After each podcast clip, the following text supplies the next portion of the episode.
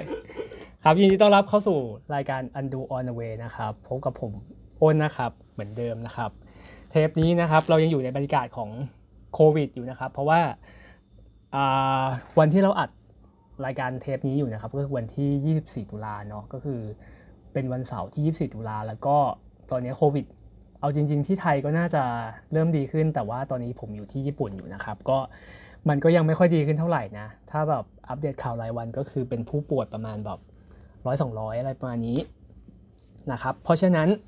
เพื่อเป็นการดำเนินตามนโยบายแบบ social distance นะครับ ก็เทปนี้เรายังอัดอยู่กับ เทปนี้เรายังอัดผ่านโปรแกรม Zoom เหมือนเดิมนะครับ เหมือนกับหลาย ๆ เทปที่ผ่านมานะครับ แล้วก็วันนี้เนี่ยเรามีผู้ร่วมสนทนาคนหนึ่งนะครับ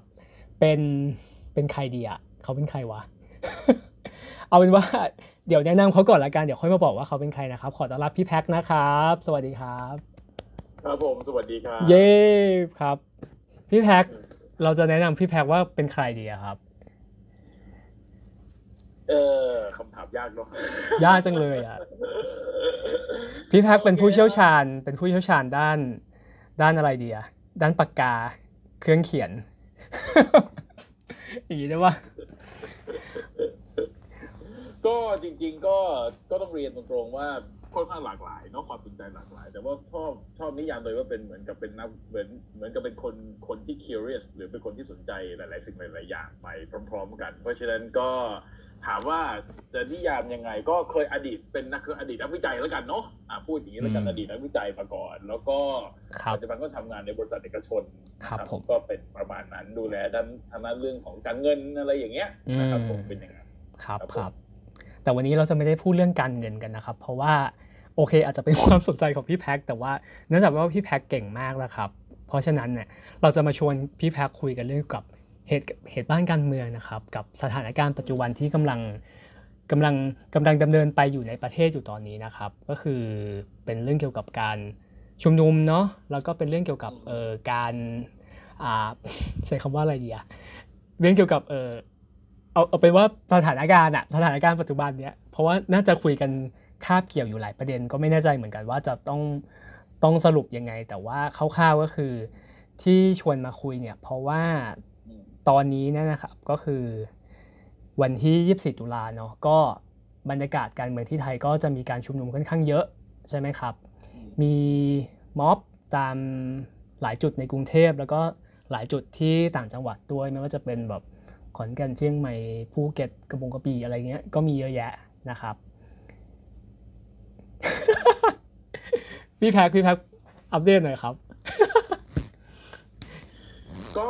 เอ่ออัปเดตนี่จริงๆ ผมคิดว่าทุกคนคงหาข่าวได้แล้วนะครับครับผมทุกคนก็คงแบบก็คงก็คงพูดได้อยู่แล้ว ก็คือมันก็มีการชุมนุมเนาะทั้งในกรุงเทพมหานคร แล้วก็ที่ต่างจังหวัดนะครับ ถ้าดูติดตามสถานการณ์คุณก็จะเห็นว่าในการชุมนุมนั้นมันเกิดขึ้นเป็นสปอต นะครับมันเกิดขึ้นเป็นสปอตคือคือสปอตในที่นี้ไม่ใช่หมายถึงว่าเอ่อราคาซื้อขายสินค้าณอ่าขณะนั้นนะครับไม่ใช่นะฮะ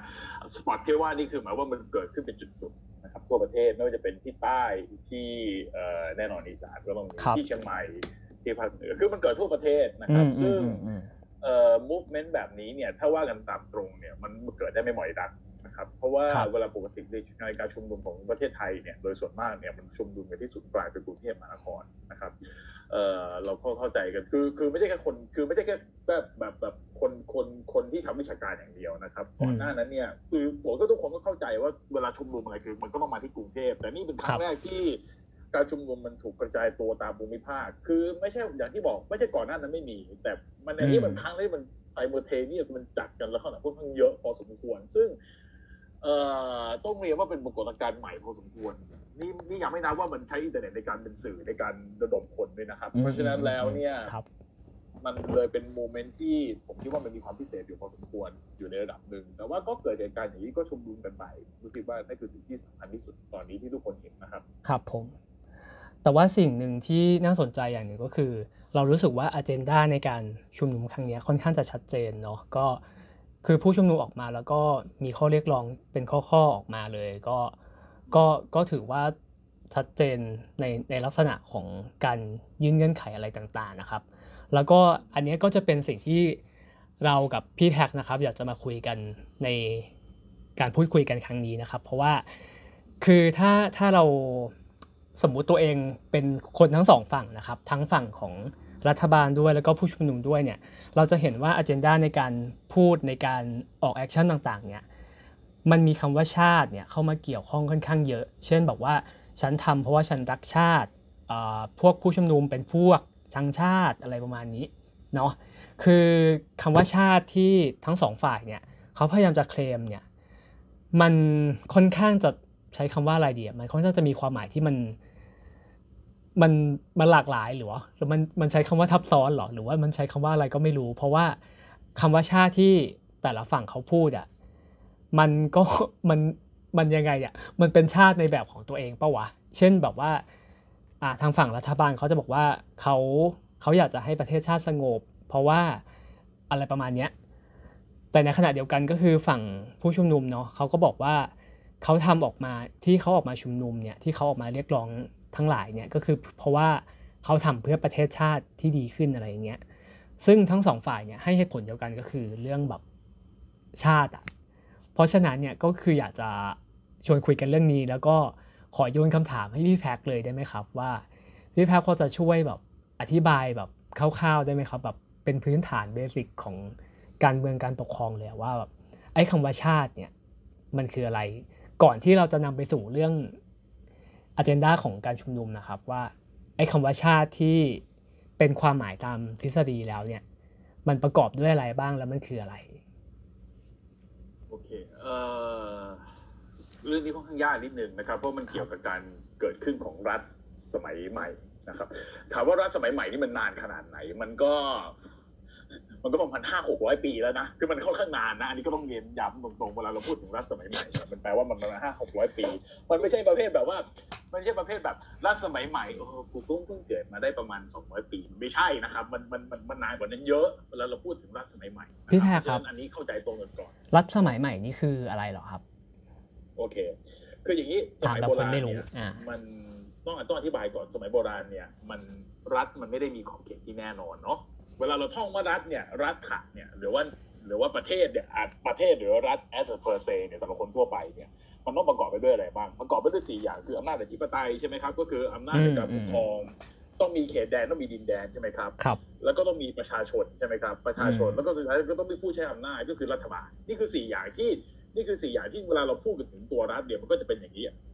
มาตลอดนะครับ ก็คือเรื่องของกฎหมายอะไรอย่างเงี้ยอันนี้คือความเข้าใจแต่ประเด็นคือความเข้าใจเนี้ยมันเป็นรัฐสมัยใหม่ สมัยก่อนเนี่ยรัฐรัฐสมัยก่อนว่าง่ายๆคือรัฐโบราณเนาะเขาใช้คำพูดอย่างนี้อ่าย้อนกลับไปใน ผมไม่ขอยกตัวอย่างประเทศไทยแล้วกันเพราะว่าประเทศไทยมันเป็นตัวอย่างที่ค่อนข้างไม่ค่อยชัด ผมคิดว่าอืมอืมดูอย่างยุโรปครับนะครับ เวลาเราเวลาเราจะวาดแผนที่เนี่ยรัฐในยุโรปสมัยก่อนเนี่ยมันยากมาก เพราะว่านึกออกใช่ไหมครับ อาณาจักรสมมุติเอ่อผมจำชื่อผมจำชื่ออาณาจักรไม่ได้แล้วแต่อะสมมติอะสมมติง่ายๆแล้วกันพูดกันเป็นภาษาง่ายๆสมมติ สมมติฝรั่งเศสจะไปตีสเปนอย่างเงี้ยครับ มันก็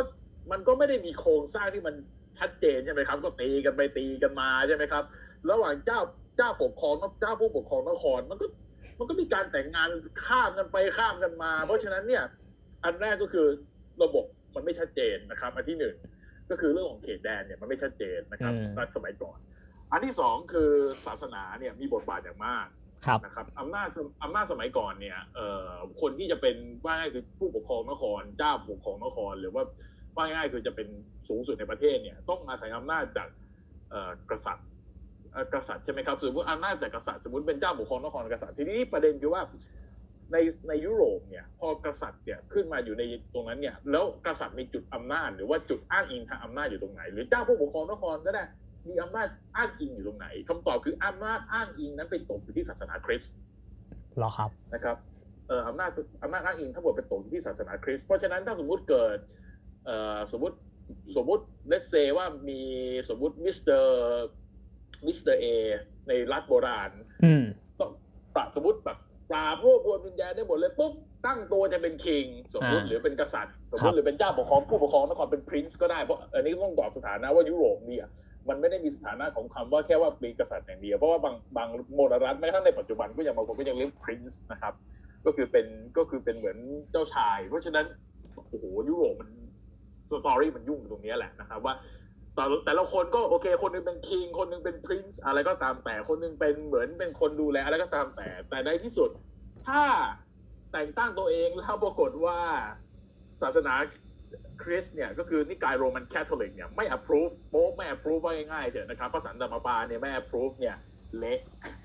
ไม่มีทางเป็นได้นะครับความชอบธรรมตรงนี้อ๋อนี่นี่คือเป็นเพราะฉะนั้นเป็นยุคนั้นก็คือถ้าสมมติว่าใครอยากจะคล้าย ๆ กับสร้างอาณาจักรหรืออะไรเป็นตัวเองก็คือต้องต้องต้องเอาต้องไปถามความเห็นของโป๊ปก่อนอย่างเงี้ยเหรอ ว่าเขาจะอนุมัติใช่ให้ถูกต้เกิดองอย่างนี้ได้อย่างเงี้ยเหรอ ถูกถูกถูกถูกเพราะว่าอย่าลืมครับว่าบทบาทในศาสนาคริสต์ตอนในในช่วงตั้งแต่ยุคกลางเนี่ยจนถึงก่อนเขาเรียกว่ายุค The Enlightenment หรือว่าการเอ่อบางคนก็จะเรียกแสวงหาเอ่อแสวงว่าบแสงว่าบทางปัญญาอะไรก็แล้วแต่เนี่ยแต่ผมเรียกว่ามันคือยุคยุคหลังยุคมืดแล้วกันเนาะอืมมันมันมีการ refer reference หรือฐานอ้างอิงในความชอบธรรมในการปกครองเนี่ยมาจากศาสนา อืมอืมอืมครับเพราะคฉะรับนั้นสิ่งเนี้ยเลี่ยงไม่พ้นในที่สุดสุดท้ายคุณก็ต้องมาพึ่งศาสนา เพราะฉะนั้นพอคุณพึ่งศาสนาเสร็จปุ๊บสิ่งที่เกิดขึ้นก็คือว่า เออ เฮ้ย รัฐมันก็ไม่ได้มีอำนาจเบ็ดเสร็จเด็ดขาด กลายเป็นว่าอำนาจทุกอย่างไปถูกอยู่ที่คริสต์ศาสนาอีกอ้าวก็ไม่ก็ก็ก็ไม่ใช่อีกนึกออกใช่ไหมครับ มีคนก็ไม่ขอบเขตแน่แน่แน่นอนก็ไม่ได้ไอ้นี่ก็ไม่มีใช่ไหมครับอำนาจที่นี่เด็ดขาดก็ไม่มี เอ่อ อะไรอะประชาชนประชาชนทุกคนก็เป็นเพียงแค่คนของศาสนาคริสต์คุณดูสงอย่างสงครามครูเสดอืมอืมอืมสงครามครูเสดที่ไปรบกันตรงนั้น ก็ถูกระดมคนในศาสนาคริสต์ก็ไปอีกก็ไม่ใช่อีกมันไม่คือ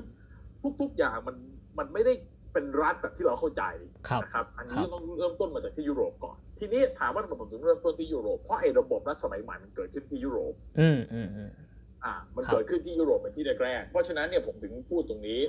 พอเสร็จปุ๊บเนี่ยหลังจากนั้นเนี่ย เราก็มาดูกันว่า เอ๊ะแล้วมันเกิดเปลี่ยนแปลงยังไง อันแรกก็คือการเสียอำนาจของคริสตศาสนาที่มันมาจากสงครามครูเสดอืนึกอมอกใช่ไหมครับส่งครับไปลบกี่ครั้งก็ไม่รู้กี่ผมก็ว่าเป็นสิบครั้งอะนะครับจนในที่สุดคนคนในยุโรปเองเริ่มรู้สึกว่าเบื่อเริ่มรู้สึกว่าอะไรมัวแต่ไปส่งคนไปรบมัวแต่ไปนู่นไปนี่ไปนั่นในที่สุดตัวเองก็เริ่มมีปัญหานะครับเพราะหาความชอบธรรมไม่ได้ว่างั้นเถอะอันนี้เป็นข้อที่หนึ่งอันที่สองต่อมาก็คือการเกิดขึ้นว่าการเกิดนอกจากการเกิดของ เอ่อเขาเรียกว่าอะไรนะสงครามครูเสดเนี่ยที่ในที่สุดมันก็ตามมาด้วยอำนาจของคริสตศาสนาที่ลดลงเนี่ยอันที่สองคือการเกิดขึ้นของเมือง เมืองที่มันมาด้วยอาชีพของพ่อค้า คนให้ทำ service ต่างๆนะครับก็คือว่าง่ายคือมันเกิดโครงชนชั้นใหม่เกิดขึ้นที่ไม่ได้ถูกยึดติดอยู่กับโครงสร้างของความเป็นศักดินาทั้งหลายทั้งปวงของในยุโรปอย่างเช่นสมัยก่อนเราก็จะมีใช่ไหมครับยศตำแหน่งทุกวันนี้ก็ยังมีนะแต่มัน เป็นรูปแบบของที่เราเข้าใจกันในปัจจุบันอย่างเช่นยศเป็นอัศวิน อ่าอันนี้เป็นคือพ่อค้าปะเป็นเอออะไรใช่ไหใช่ไหมเออใช่ทีนี้พอตอนเนี้ยมันเกิดขึ้นการการเกิดขึ้นมาของพ่อค้าเนี่ยมันทำให้ระบบแบบเดิมเริ่มเปลี่ยนไปนะครับเริ่มทุกอย่างเริ่มเริ่มเปลี่ยนไปเอ่อหลายๆคนอาจจะบอกว่ามันเป็นฟอสทางการเปลี่ยนแปลงหรือสองสามสี่อะไร แต่ผมคิดว่าในบทบาทที่สำคัญที่สุดคือการเสื่อมถอยของศาสนาคริสต์ในเวลานั้น อืมอืมครับครับซึ่งทำให้ในที่ที่สุดยุโรปเนี่ย พอมันเสื่อมเสื่อมตรงนั้นเนี่ย จุดอ้างอิงว่าง่ายๆคือจุดอ้างอิงเนี่ย ของการปกครองเนี่ย มันจึงไม่ได้อยู่ที่ศาสนาแล้วอืมนะครับมันครับกลายเป็นว่าต้องหาจุดอ้างอิงใหม่ และจุดอ้างอิงใหม่ตรงนั้นเนี่ยมันก็เกิดจากเขาเรียกว่าสิ่งที่เรียกว่า Westphalian State System นะครับก็คือการข้อตกลงของเวสฟาเลีย ที่ในที่สุดคือลดอำนาจของโป๊ปลงไปอย่างมหาศาล ลดอำนาจของศาของคริสตศาสนจักรลงไปอย่างมหาศาลจนในที่สุด กลายเป็นว่าทุกคนก็เริ่มมีสิทธิมีเสรีภาพมีทุกสิ่งทุกอย่างเข้ามาพอมันเป็นอย่างนี้เสร็จปุ๊บขตาอมอมานุญต่อมาขออนุญาตคือแทรกตามนิดมาหด้วยนึ่งได้ไหมครับอืมคือไอ้ข้อตกลงนี้มันเป็นช่วงประมาณปีคริดตัสกราชอะไรอะฮะพอโอ้โหแป๊บหนึ่งนะขอพอจะจำได้ไหมครับผมไม่ไม่เป็นไรไม่เป็นไรถามเฉยๆถามเฉยผมจำได้ว่ามันน่าจะอยู่ที่ประมาณคริสตศตวรรษคริสตศตวรรษที่สิบห้าเนาะ อ่าใช่ปีหนึ่งพันหกร้อยสี่สิบแปดก็คือตีซะว่าก็คือศตวรรษโอ้ยก็ถ้าอย่างนั้นก็เป็นคริสตศตวรรษที่สิบเจ็ดเองใช่ไหมสิบเจ็ดเราอยู่ในคริสตศตวรรษที่สิบเจ็ดสิบเจ็ดสิบแปดสิบเก้ายี่เพิ่งผ่านมาสองเพิ่งผ่านมาประมาณประมาณสามร้อยกว่าปีเองๆแล้วใครเป็นะบใครเป็นคนแบบคิดข้อตกลงนี้เหรอครับ เป็นแบบพวกพ่อค้าเหรอ หรือว่าเป็นประชาชนเหรอ ไม่ใช่ หรือว่าเป็นกไม่ษัใช่ตริย์ไม่ใช่ไม่ใช่ มันเป็นมันเป็นเอ่อมันเป็นข้อตกลงมันเป็นทรีตี้ของเจ้าผู้ปกครองเมือง หรือคนคนผู้ปกครองเมืองทั้งหลายทั้งปวงเนี่ยมันตกลงร่วมกันอืมนะครับครับแล้วก็ครัในครับคท้ายที่สุดคือมันก็เกิดให้เกิดว่าความตกลงให้ก่อให้เกิดว่าเออในที่สุดเนี่ยตกลงนิกายต่างๆพวกตกลงว่าคือมันมีสองคือมันมีหลายประเด็นเนาะไม่ว่าจะเป็นเรื่องของการร่างแผนที่อะไรเงี้ยที่ทำมันก่อให้เกิด concept พวกนี้ขึ้นมา แต่สำคัญที่สุดคือการเสื่อมถอยของศาสนาคริสต์เนี่ยโอเค contribution เนี่ยหรือห รือประเด็นที่มันเสริมเข้ามาอีกส่วนหนึ่งก็คือการเกิดขึ้นของศาสนาโปรของศาสนาคริสต์นิกายโปรเตสแตนต์อืมอืมโปรเตสแตนต์คือคนที่ตัดได้ไงคือตัดโป๊ปอะคือครับนึกออกใช่ไหมครับตัดโป๊ปฉันมีคัมภีร์ไบเบิลหนึ่งอันฉันเข้าถึงพระผู้เป็นเจ้าได้อ่า the Lord ฉันไม่ต้องไปนั่งผ่านเอ่อพระคาร์ดินัลพระบ้าบอกแต่เต็มไปหมดเราไม่ต้องไปผ่านใช่ไหมครับ คือตัดคือตัดว่าไงคือตัดโรมออกไปจากหัวเขา เมื่อเป็นแบบนี้สิ่งที่เกิดขึ้นก็คือ คุณก็ได้รัฐสมัยใหม่ ขึ้นมาในลักษณะเกือบเกือบๆจะเป็นแล้วคือ ก็แปลว่าโอเคจากเนี้ยเรื่องของศาสนาเนี่ยท่านมีอำนาจเสรีเสรีภาพคนจะเข้ามาเป็นอย่างนี้รัฐแต่ละคนก็จะเปลี่ยนกันไป นี่เป็นเรื่องของที่มันไม่คือ detail มันเยอะมากผมพยายามข้ามๆเพราะว่ามันค่อนข้างซับซ้อนนะครับอืมจริงๆ แต่ว่าถ้าถ้าคนจะชอบชอบจริงๆเนี่ยผมให้แนะนำอ่านผมจำหนังสือไม่ได้แต่มันเป็นของหนังสือของ Andrew Phillips นะครับอยู่ที่เป็นคนเขียนอยู่ที่ University of Queensland ถ้าผมจำชื่อไม่ผิดนะครับ แต่จำจำมหาลัยถูกถูกแน่ๆ เพราะว่าเคยเรียนกับแกอยู่ ก็อืมอืมก็แอนดรูว์ฟิลิปส์เพราะฉะนั้นก็เป็นคนที่อธิบายเรื่องทั้งหมดปรากฏการณ์ทั้งหมดเราเนี่ยหนาเป็นหนังสือหนาเป็นละหนาเป็นร้อยๆหน้าเลย ซึ่งสนุกมากถ้าใครอ่านแล้วจะรู้ว่านี่คือการเปลี่ยนแปลงของรัฐในยุโรปทั้งหมดนะครับที่เกิดขึ้นและทำให้ structure รัฐ สมัยใหม่ปัจจุบันมันเกิดขึ้นครับเกิดขึ้นก็คือหนึ่งก็คือทุกคนตอนนี้คือมี population ของตัวเองแล้วนะครับ ทุกคนมีขอบเขตเขตแดนที่ค่อนข้างชัดเจนคือไม่ต้องมานั่งทะเลาะกันอีกว่าใครแม่งก็ไอ้ยดินแดนนี้เป็นของใครของใครของใครใช่ไหมครับ แต่จริงๆของเรื่องดินแดนเนี่ยกว่าจะเซตเทิลตัวหรือกว่าจะแน่นิ่งจริงๆเนี่ยก็หลังสงครามโลกครั้งที่สองเข้าไปแล้วอืมครับครับกว่าผจะมแน่นอนจครับผริงมๆคือคือหลังสงครามโลกครั้งที่สองเพราะว่าเอ่อ ในช่วงสงครามโลกครั้งที่สองในยุโรปเนี่ยแน่นอนมันมีการยึดดินแดนของเอ่อเยอรมันนาซีในเวลานั้นที่แล้วก็คุณก็ต้องมานั่งสู้กันว่าตกลงแล้วดินแดนเป็นของใครใครแบ่งสัดแบ่งส่วนเยอรมนีแบ่งออกเป็นเยอรมัน เยอรมันตะวันออก เยอรมันตะวันตกเออคือกว่ามันจะ settle หรือว่ามันจะเป็นรูปแบบปัจจุบันที่เราเห็นเนี่ย มันมันไม่มันผ่านมาไม่เกือบไม่ไม่ถึงร้อยปีด้วยนะนะพี่ค่ะเพราะครับฉะนั้นขอบพี่แพรครับ คือตอนเนี้ยอ่าโป๊ปเนี่ยคล้ายๆ กับโดนตัดออกไปจากระบบนี้แล้วใช่ไหมแล้วทีเนี้ยเวลารัฐเนี่ยเขาจะไปอ้างอิงตัวเองอะเขาอ้างอิงกับอะไรเหรอ จากเดิมที่มันเคยเป็นโป๊ปเป็นศาสเขานาอ้างเนี่อิงคือช่วงเวลานั้นช่วงเวลานั้นเนี่ยเขาใช้คำว่าเขาอ้างอิงตัวเขาคือรัฐะเนี่ยหรือสเตทเนี่ยก็อ้างอิงตัวเองอืมเพราะว่าตัวเองคือเป็นคนบอกพิสูจน์ให้เห็นแล้วว่า ไม่จำเป็นต้องมีโป๊ปก็ได้ครับอัวก็รักษาความสงบอัวก็รักษาออเดอร์ในสังคมนี้ได้ และทุกคนก็มีอิสระเสรีภาพ มันมาใกล้ๆเคียงกับช่วงเวลาที่ปรัชญาการเมืองสายเขาเรียกว่าสาย contractarian หรือว่าสายสัญญาประชาคมมันเกิดขึ้นอืมนะครับสายสัญญาประชาคมข้อเสนอที่มีตรงกันก็คือว่าต้องมีอะไรสักอย่างหนึ่งคืออะไรสักอย่างหนึ่งคือที่นี่คือไม่รู้ อาจจะเป็นคลาวเป็นอะไรก็ได้ หน้าตาเนี่ย ต้องมีอะไรสักอย่างหนึ่งที่คุมสังคม มีคุมโซเชียลออเดอร์อ่าเพื่อไม่ให้คนฆ่ากันตายครับอันนั้นเป็นข้อเสนอ ซึ่งมีอย่างเช่น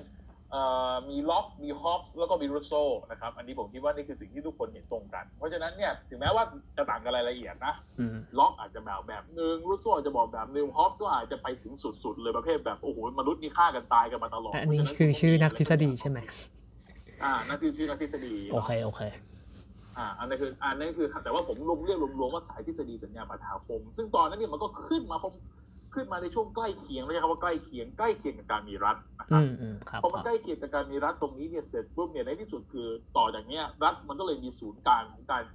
อ้างอิงที่ต่อจากเดิมที่มันมาจากศาสนาเนี่ยวิ่งมาอยู่ที่ตัวเอง อืม เท่านั้นเอง อันนี้คือตัดตัดตัดแบบดีเทลที่มีจำนวนมากอยู่ไปอยู่ในนั้นนะครับ แต่หนึ่งในเครื่องมือที่สำคัญที่สุดที่ผมอยากจะพูด แล้วผมคิดว่าเป็นเอลเมนที่คุณทุกคนหลีกเลี่ยงไม่ได้ รัฐประหารเนี่ยเป็นสิ่งที่หนึ่งหรือหรือคูเดต้าเนี่ยคือส่วนหนึ่งของการที่ทำให้รัฐเนี่ยสามารถอยู่ได้นะครับอืมเพราะว่าถามว่าทำไม เพราะว่าถ้าสมมุติว่าเกิดรัฐไม่มีเครื่องมือรัฐประหาร เกิดสมมุติว่าเอ่อรัฐเอ่อ ตัวรัฐเองเนี่ยรู้สึกว่าถูกคุกคามหรืออะไรก็ตามแต่เนี่ยในท้ายที่สุดรัฐก็จะไม่มีเครื่องมือในการปกป้องตัวเองครับการรัฐประหารจึงเป็นสิ่งที่สำคัญที่สุดนะครับอันนี้คือในในปรัชญาการเมืองตัวเนี้ยเอ่อของบาทหลวงริเชเรเออร์นะครับของฝรั่งเศสเป็นเป็นคนให้ให้คำนิยามให้ definition ตัวนี้ขึ้นมาแบบชัดๆนะครับ แล้วก็หลังจากนั้นเนี่ยก็คือก็ว่าง่ายคือเป็น โปรเจกต์ทางการเมืองอันหนึ่งของทางของทางสายฝรั่งเศส ถ้าคุณไปดูอย่างริเชเรโอก็งานงานเขียนก็จะพูดชัดเจนว่ารัฐประหารคือสิ่งที่บางทีก็ต้องจำเป็นก็ต้องมีก็ต้องทำเพื่อ the survival of the state นะครับก็คือว่าง่ายคือตัวรัฐก็จะก็จะอยู่ได้ เพราะว่ามีการทำรัฐประหาร ซึ่ง ถามว่าไอเดียเนี้ยในฝรั่งเศสมันยังมีอยู่ไหม ผมคิดว่าเวลาเราพูดว่ารัฐประหารในต่างประเทศมันไม่มีเนี่ยผมผมค่อนข้างดิสกรีเล็กน้อย ครับ ว่าไงครับ คือสาเหตุที่บอกว่า ที่สาเหตุที่บอกว่าเราดิสกรีหรือไม่เห็นด้วย เพราะในบทบัญญัติถ้าผมจำไม่ผิดนะครับ ของฝรั่งเศส ถ้าสถานการณ์ยิ่งฉุกเฉิน ว่าง่ายคือสถานการณ์ยิ่งสำคัญเนี่ยว่าง่ายคือสถานการณ์คือสมมติอ่ายังไงดีสถานการณ์คือถ้าจำไม่ผิดนะในกฎหมายของฝรั่งเศสเนี่ยถ้าสถานการณ์ยิ่งฉุกเฉินหรือยิ่งมีความสำคัญขึ้นเรื่อยๆนะครับ กฎหมายปกติที่ใช้อยู่เนี่ยจะลดบทบาทสำคัญลง ความสำคัญลงไปเรื่อยๆอืมและเป็นกฎหมายความมั่นคง ซึ่งถ้าพิพิจารณากันดีๆ อันนี้คือรูปแบบหนึ่งของรัฐประหารนะครับ อืมเข้าใจยากตัวเลยครับ คือหมายความว่าถ้าสมมติว่าเกิดปัญหาที่อะไรอะฉุกเฉินขับขันมาก ๆ ขึ้นในสิ่งที่เรียกว่ารัฐ ใช่ไหมอ่าทางแก้อันนี้ผมอ่าแล้วกันอันนี้คืออันนี้ผมอ่าผมยกตัวอย่างของฝรั่งเศส ผอ่ามยกตัวอย่างฝรั่งเศสเพราะจำได้ว่ากฎหมายมันรัฐมันจำได้คร่าวๆอาจจะผิดก็ได้นะ แต่ผมคิดว่าผมคิดว่าผมจำถูกข้อนี้ คือสมมุติซึ่งทางแก้อะในสถานการณ์ทางแก้ในการแก้ปัญหาก็คือการรัฐประหารก็คือเป็นส่วนหนึ่งที่จะช่วยให้ทุกอย่างมันง่ายขึ้นปะคือคือต้องใช้คือคือคือมันไม่ใช่อย่างนี้อะต้องต้องอธิบายเพิ่มเติมนิดหนึ่งแล้วกันนะถ้าอคย่ารังบนั้น ครับครับคืออย่างนี้ในในกรณีเอาอย่างนี้กรณีโควิด -19 อืมอืมอืมอันนี้เห็นชัดเจนเลย ในกรณีของฝรั่งเศส คุณไม่พอสุฝรั่งเศสเนี่ยคือ ตอนที่เขาประกาศสภาวะฉุกเฉินเรื่องโควิด -19 เนี่ยคุณห้ามออกจากบ้านคุณมีกฎระเบียบเยอะแยะมากมายเลยแล้วที่ปกติสถานการณ์ปกติคุณทำอย่างนั้นไม่ได้นะอืมคนฝรั่งเศสออกมาด่าคุณตายเลยครับ แต่นี่คือสถานการณ์ฉุกเฉินอืมแล้วมันก็เป็นสถานการณ์ที่ survival ต้องเกี่ยวกับ survival ทั้งประชากร แล้วก็ความมั่นคงของรัฐอย่าลืมนะครับ ว่าถ้ารัฐไม่มีคนจ่ายภาษีก็ตายเหมือนกันนะครับ เพราะฉะนั้นเนี่ยก็กลายเป็นอย่างนั้นในสิ่งที่เกิดขึ้นก็คือว่าอำนาจของฝ่ายบริหารในฝรั่งเศส ก็คือประธานาธิบดีนะครับ รวมถึงคณะรัฐมนตรีต่างๆเนี่ยก็สูงขึ้นกฎหมายปกติปกติกฎหมายปกติไม่สามารถใช้ได้นะครับ ซึ่ง ถ้าถามผมว่ามันคือรูปแบบหนึ่งของการรัฐประหารหรือไม่ ถ้าเราตีความกันอย่างเคร่งครัดมันอาจจะไม่ใช่อืมอืมแต่ถ้าเราดูลักษณะเนี่ยมันก็คล้ายๆ ถามว่าทำไมถึงพูดว่าคล้ายๆ เพราะว่ามันเป็นสภาวะที่ยกเว้นการใช้กฎหมายหลาย ๆ ตัวออกอ๋อนะครับคซึ่รังบผมซึ่งรัฐประหารก็แบบนี้ รัฐประหารคือสภาวะที่คุณก็กฎหมายบางอย่างคุณก็ถูกระงับใช้นะครับ คือ character มันคล้าย ๆ กันวิธีแต่ว่า จริงๆเนี่ยความหมายมันอาจจะไม่เหมือนมันไม่เหมือนกันโดยสิ้นเชิงมาถึงจุดนี้คนที่เรียนเรียนกฎหมายฝรั่งเศสหรือ หรือเคยศึกษาด้านกฎหมายฝรั่งเศสเถียงผมบอกว่าเฮ้ยรัฐประหารมันไม่ใช่รัฐประหารคือการเอาปืนมาจ่อเอาจะคือพูดเป็นพูดพูดได้เต็มที่ แต่ผมคิดว่าด้วยด้วยลักษณะหรือ characteristic บางอย่างมันคล้ายต้องใช้คำว่าคล้าย อ่า อืมอืมอืม ก็คือการลดหลายแบบลดความสำคัญของกฎหมายที่ใช้อยู่ในปัจจุบันให้น้อยลงอะไรอย่างนี้ใช่ไหมแล้วก็ใช้ใช่ลดความถูกเอเชิอญครับครับถูกเพราะมันคือเรื่องของความมั่นคงถูกต้องนะเพราะฉะนั้นเวลาเวลาคุณคุยถึงความมั่นคงสิ่งแรกที่คุณก็คุยก็คือ คุณไงเอาให้รอดนะครับครับคการัรบเอาให้รอดการเอาให้รอดมันอยู่มันพันกับสิ่งที่เรียกว่า reason of the state หรือเหตุผลในการมีอยู่ของรัฐนะครับ หรือถ้าแปลแปลแปลถ้าเป็นภาษาฝรั่งเศสก็ raison d'etre นะครับ เพราะฉะนั้นแล้วสิ่งสำคัญก็คือว่าตัวรัฐเองเนี่ยต้องอยู่รอดนะครับอืมอยู่รอดแต่จะอยู่รอดเพื่อใคร ถ้าในกรณีฝรั่งเศสคือมึงต้องอยู่รอดเพื่อประชาชนทั้งมวลพี่แพรครับ คือคำว่ารัฐกับคำว่าชาติเนี่ย มันเป็นเรื่องเดียวกันไหมครับ มันเป็นคำที่ความหมายใกล้ ๆ กันไหมครับคำว่ารัฐกับคำว่าชาติโอ เคเออ ได้ อันนี้ อันนี้คือบังเอิญที่พูดมาทั้งหมดเนี่ยมันลิงก์เข้ามาตรงนี้พอดีอ่าเพราะว่าเวลาเราพูดถึงเนี่ยสตรัคเจอร์ของรัฐปัจจุบันเนี่ยนะครับ ที่เราพูดถึงรัฐประหารเนี่ยอย่าลืมว่ารัฐประหารที่เป็นฟีเจอร์หนึ่งของรัฐของรัฐสมัยใหม่นะครับ อันนี้ต้องต้องต้องต้องต้องคิด in mind ตลอดเวลาเวลามีคนถามผมบอกว่าเออผมรู้สึกไงกับการรัฐประหารผมบอก this is a feature of the modern nation state อ่า modern ทำให้ผมถึงบอกว่า nation state มันสอดคล้องกันสองข้างนะครับ เพราะว่าความรู้สึกของการเป็นชาติ ไม่จำเป็นความรู้สึกการเป็นชาติบางทีก็ไม่จำเป็นต้องมีรัฐอืมอืมตัวอย่างเช่น ถ้าสมมุติคุณเป็นอะไรอะ ผมขอนี่ผมผมไม่ค่อยมีความรู้เท่าไหร่นะแต่สมมุติเอาอย่างเช่น สมมุติคุณเป็นคนคนคนอะไรอะเอ่อชนเผ่าของขออนุญาตยกออสเตรเลียแล้วกันง่ายสุดเพราะว่าเคยเพราะว่าคุ้นเคยสุดแล้วกัน สมมุติคุณเป็นคนอเบอริจินเขาก็มีความเป็นชาติของเขาใช่ไหมอ่าแต่ว่าเขมีคมเป็นชติขโดยเขาองค์ประกอบแล้วก็คือไม่ได้ครบองค์ประกอบของการเป็นรัฐใช่ไหมอย่างนี้ปะเออคือคือคือความรู้สึกในความเป็นชาติเนี่ยมันเป็นเรื่องของความรู้สึกในเชิงกึ่งกึ่งๆวัฒนธรรมด้วยนึกออกใช่ไหมครับอ่าอ่าอ่าอ่าเพราะฉะนั้นเนี่ยความรู้สึกของการเป็นชาติคือมันเป็นความมันเป็น imagine community อันนี้ศัพท์นิยามของเบนเบนดิกแอนเดอร์สันพูดไว้คือมันเป็นความรู้สึก จินตนาการร่วมกัน เพราะฉะนั้นเนี่ยคือคุณสามารถพกสิ่งเนี้ยไปได้ทุกที่อืมนึกออกใช่ไหมครับ คุณมีความเป็นชาติอย่างเช่น ถ้าวันเนี้ยผมอยู่ถึงที่ผมอยู่เมืองไทย ผมก็เป็นคนไทย นี่คือผมก็เป็นคนชาติไทยใช่ไหมครับ เวลาผมไปอยู่ที่ออสเตรเลีย สถานะผมแม้ผมจะอยู่ที่นู่น แต่ในที่สุดผมก็ยังเป็นคนไทย ก็ยังเป็นคนชาติไทยอยู่ดีนึกออกใช่ไหมครับ แต่ประเด็นคือความเป็นชาติเนี่ย มันไม่ได้แค่บอกคุณว่าคุณมีพาสปอร์ตนี้ แล้วคุณเป็นคนชาตินี้ คุณเป็นพาสปอร์ตนี้คุณเป็นชาตินี้ อย่าลืม nationality กับ citizenship เนี่ยมันมีความใกล้เคียงกันมากนะครับ เวลาเราใช้คำความหมายนี้ในภาษาอังกฤษเนาะอืมคือบางคือไม่งั้นก็จะไม่มีคำศัพท์ permanent resident หรอกถูกไหมคุณไปอยู่คุณสมมติผมไปอยู่ออสเตรเลีย ผมเป็น temporary resident เพราะว่าผมไปเรียนสมมตินะครับ ผมไม่ได้ถือพาสปอร์ตออสเตรเลีย ผมไม่ได้เป็น citizenship ของที่นั่น นึกออกใช่ไหมครับ ครับ ผมเอ่อแต่ผมมีความ belong to วัฒนธรรมออสเตรเลียตื่นเช้าขึ้นมากินขนมปังเอ่อกินขนมปังทาเวจเจไมเวจเจไมมันจะเป็นเค็มอะไรรสปลาแรมปลาแรมสิกับเบียร์กับเบียร์หน่อยอะเวจเจไมใช่ไหมครับตื่นขึ้นมาคุณก็กินเวจเจไมตกเย็นคุณก็กินเบียร์ Coopers นึกออกใช่ไหมครับ คือคือระหว่างวันคุณก็ไปกินมื้อเที่ยงคุณก็ไปกินไก่ย่าง Red Rooster อะไรอย่างเงี้ยนี่แสดงว่าคำว่าชาติเนี่ย มันก็ไม่ได้มีองค์ประกอบเป็นแบบสี่ห้าข้อเหมือนกับที่รัฐมีใช่ไหมครับ เพราะว่าชาติมันจะไม่เหมือนไม่เหมือนไม่เหมือนไม่เอเหมือนอคืออย่างรัมัฐนสามารถส่งผ่านได้ด้วย อย่างอย่างรัฐที่พี่แพกพูดเมื่อกี้ก็คือมันก็จะมีองค์ประกอบใช่ปะสี่ห้าอย่างมันมีอะไรบ้างนะลืมไปละก็หลักๆก็คือก็จะต้องมีประชากรเนาะอ่ามีมีอำนาจอธิปไตยก็คือการการการปกครองอะนะครับ ผมแล้วอินคลูดกฎหมายด้วยนะบางคนอาจจะบอกว่ากฎหมายเป็นอีกหนึ่ง branch แต่ผมถือว่า ก็ถือว่าเป็นส่วนหนึ่งเนาะแล้วก็เดี๋ยวก่อนนะมีดินแดนขอบขอบประชากรอำนาจอธิปไตยดินแดน และในที่สุดก็ต้องมีการบริหารจัดการรัฐก็คือรัฐบาลอืมนะครับรัฐบาลหรือว่าการบริหารก็ได้อะไรก็ตามสี่อย่างเนี้ยนะครับจริงๆ including คือ military ด้วยเนาะอำนาจอธิปไตยอะไรพวกเนี้ยอืมคือมันก็จัดได้ประมาณสี่อย่างเนี้ยนะครับคร่าวๆอาจจะผมผมอาจจะนิยามไม่เหมือนคนอื่นเขานิดนึง แต่ว่าครับกรอบมันจะอยู่ประมาณเนี้ยนะครับ ทีเนี้ยแต่ความเป็นชาติมันไม่ใช่ไง อืมอืมอืมอืมความเป็นชาติเนี่ย มันเป็นเรื่องทางวัฒนธรรม คุณใช้ภาษาอะไร คุณคุณคุณกินข้าวแบบไหน คุณมีไดเ e กแบบไหนอะอย่างสมมติ ถ้าสมมติผมบอกวันนี้ผมบอกว่าผม ผมเกิดสมมติตื่นเช้ากลับมาที่เมื่อกี้ที่ผมอยู่ออสเตรเลีย ผมกินข้าวดูข่าวตื่นเช้าก็มากินข้าวเป็นขนมปังทาเวจเจไหมแล้วหลังจากนั้นคุณก็เป็น ดูข่าวช่อง SBS World News คุณทำอย่างเงี้ย คุณจะบอกได้ไงว่าอันนั้นเนี่ย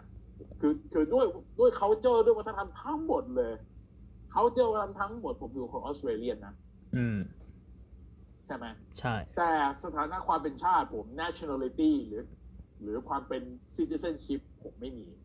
ผมเป็นคนไทยอืมนะค เพรับราะฉะนั้นเนี่ยความเป็นชาติมันจึงเป็นสิ่งที่เป็นนามธรรมสูงกว่าเยอะมาก ซึ่งจริง ๆ แล้วมันก็แล้วแต่ใครจะตีความอย่างนี้ได้ปะเช่นฉันฉันตีความว่าคำว่าชาติของฉันคือแบบการกินเบียร์อะไรนะอะไรแบบที่คุณพูดอะเอออ่าก็ได้ถูอย่างนี้ต้ใช่ไหมปะเออคือคือคือคือมันเป็น imagine community ดีกว่า มันเป็นชุมชนจินตกรรม มันเป็นภาพ ใช้คำพูดว่ามันเป็น มันเป็นถ้าพูดในภาษาแบบสูตรคณิตศาสตร์นิดๆหรือว่าเป็นภาษาแบบสูตรของพวกแบบเอ่อทางทางทางการเงินคือ มันเป็นผลรวมของสิ่งที่ทุกคนในในในในสังคมหนึ่งหนึ่งเนี่ยคิดตรงๆกันหมดรวมกันเห็นตรงกันว่าสิ่งเนี้ยคือชาติอย่างนี้ปะอ่า อย่างเช่น ถ้าสมมติอ่าคุณนึกถึงเมืองไทยคุณก็จะนึกถึงอะไรอะ วัดอรุณเนี้ยเหรอ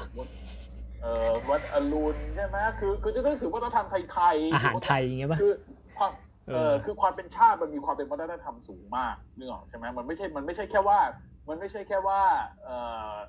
คุณอยู่ในประเทศนี้ชาตินี้อะไรอย่างเงี้ยใช่ไหมครับ แต่ทีนี้เนี่ยคอนเซปต์เรื่องรัฐกับชาติเนี่ยบังเอิญมันมาพร้อมกันไงอ่าอ่าอ่าช่วยขยายความต่อนิดนึงครับ คืออยากรู้ว่าไอ้ก็คคืออนว่าเซปต์เนี้ยมันเข้ามาที่ประเทศไทย เข้ามาที่แบบ การปกครองของประเทศไทยได้ยังไง แล้วทำไมไอ้คำว่าชาติศาสนาพระมหากษัตริย์เนี่ยมันถึงกลายเป็นสามสถาบันหลักที่ที่อยู่ในประเทศไทยอะครับเออประเทศเรื่องเรื่องประเทศไทยเนี่ยอันนี้ขออนุญาตขออนุญาตคงคงต้องใช้คำว่าข้อมูลยังไม่เยอะพอนะว่ามันเข้ามาเมื่อไหร่เพราะฉะนั้นอันนี้อันนี้อาจจะยังไม่ขอพูดอ่าอ่าในรายละเอียดครับแล้วกันได้ครับแต่ว่าแต่โดยแต่โดยคร่าวๆเนี่ยอะถ้าเรากลับไปที่ยุโรปเนาะอ่า ยุโรปเนี่ยในท้ายที่สุดเนี่ย คุณก็แบ่งคนตามภาษาในการพูด คุณแบ่งตามคลายเมทที่เขาอยู่ คุณแบ่งตามเมืองที่เขาอยู่อาศัยอะไรอย่างนี้ เพราะฉะนั้นเนี่ยสิ่งที่เกิดขึ้นก็คือชาติ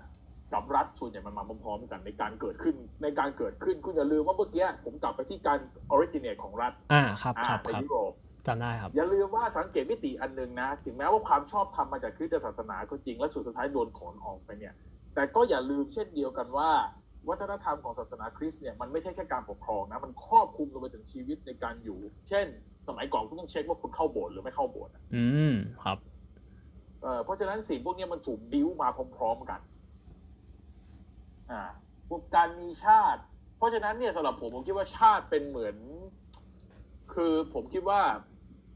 มันมันมาคู่กันเอางี้แล้วกัน แต่ว่าจริงๆถามว่าถ้าความรู้สึกผมนะ ผมมีความรู้สึกว่าคำว่าชาติเนี่ยมันใหญ่กว่ารัฐเสมออืม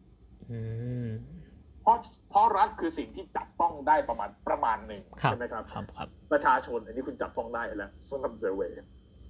อำนาจในที่ปไตยคุณก็มาจากอาการการออกกฎหมายการผ่านการผ่านสิ่งต่างๆเนาะการใช้อำนาจต่างๆ พวกเนี้ยก็มาจากทางรัฐบาลเนี่ยนี่คุณก็ยิ่งจับตัวยิ่งได้เท่าไหร่โอ้คุณก็เห็นบทคณะรัฐบาลมีกี่ชุด มีกี่คนมีอำนาจในการสั่งการยังไงโครงสร้างระบบราชการเป็นยังไงใช่ไหมครับ แล้วก็ขอบเขตดินแดนแน่นอนก็ว่ากันตามแผนที่ อันนี้พูดกันอย่างง่าย แต่พอเป็นเรื่องชาติปุ๊บคุณจะนิยามมันยังไงสุดท้ายโอ้คนไทยนี่ต้องกินข้าวหรือเปล่าอะไรอย่างนี้ผมไม่รู้เอ่อนึกถึงต้มยำกุ้งหรือเปล่าก็ไม่รู้นี่คือสิ่งที่สิ่งสิ่งสิ่งสิ่งที่เวลาไปอยู่เมืองนอกทุกคนก็จะถามบอกโอ้ what is define Thai nation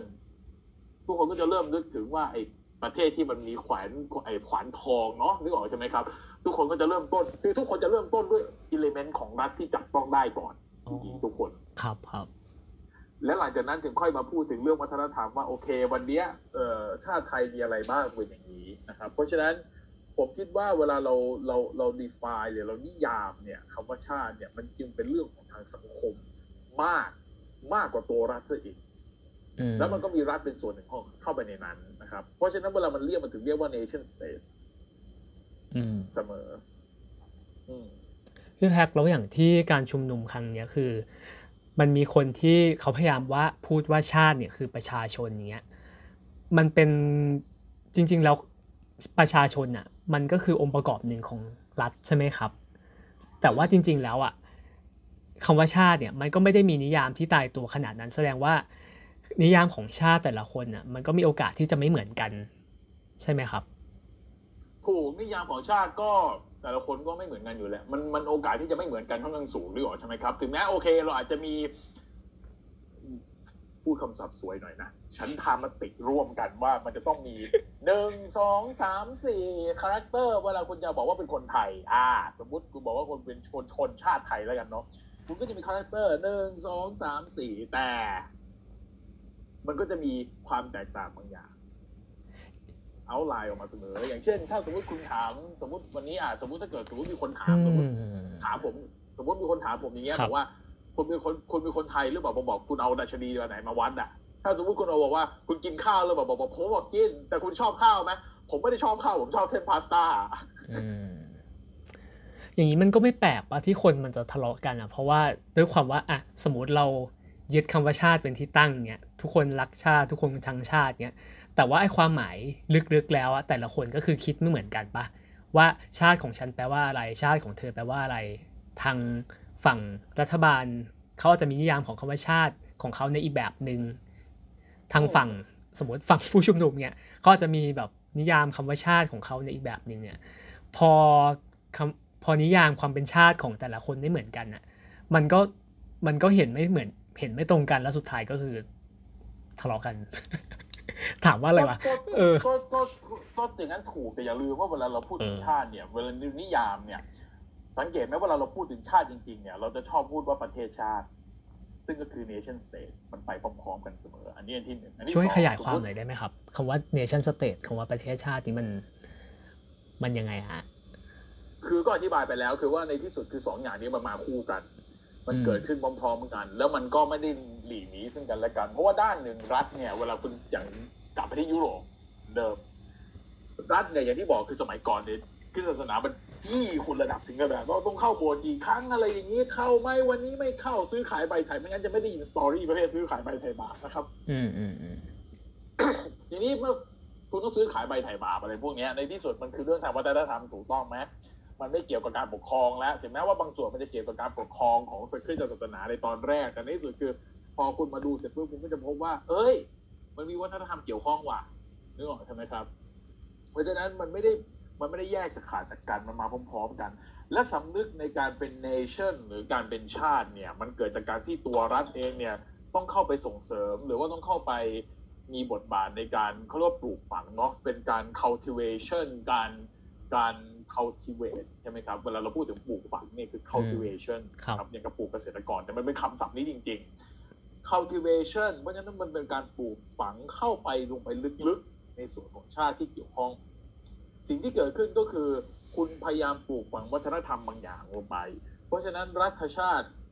รัฐเห็นไหมผมพูดเห็นไหมรัฐชาติมันรัฐกับชาติอืมอืม nation อืม state มันถือไม่แยกจากกันครับเพราะฉะนั้นเวลาคุณใช้คำพูดในประเทศไทยเนี่ยคุณก็จะบอกว่าว่าเราเรียกประเทศชาติ เอาละสิยุ่งแล้วตกลงประเทศหรือชาติ มันขอคือของคู่กันมันไปคู่กันผมใช้คำพูดอย่างนี้ดีกว่า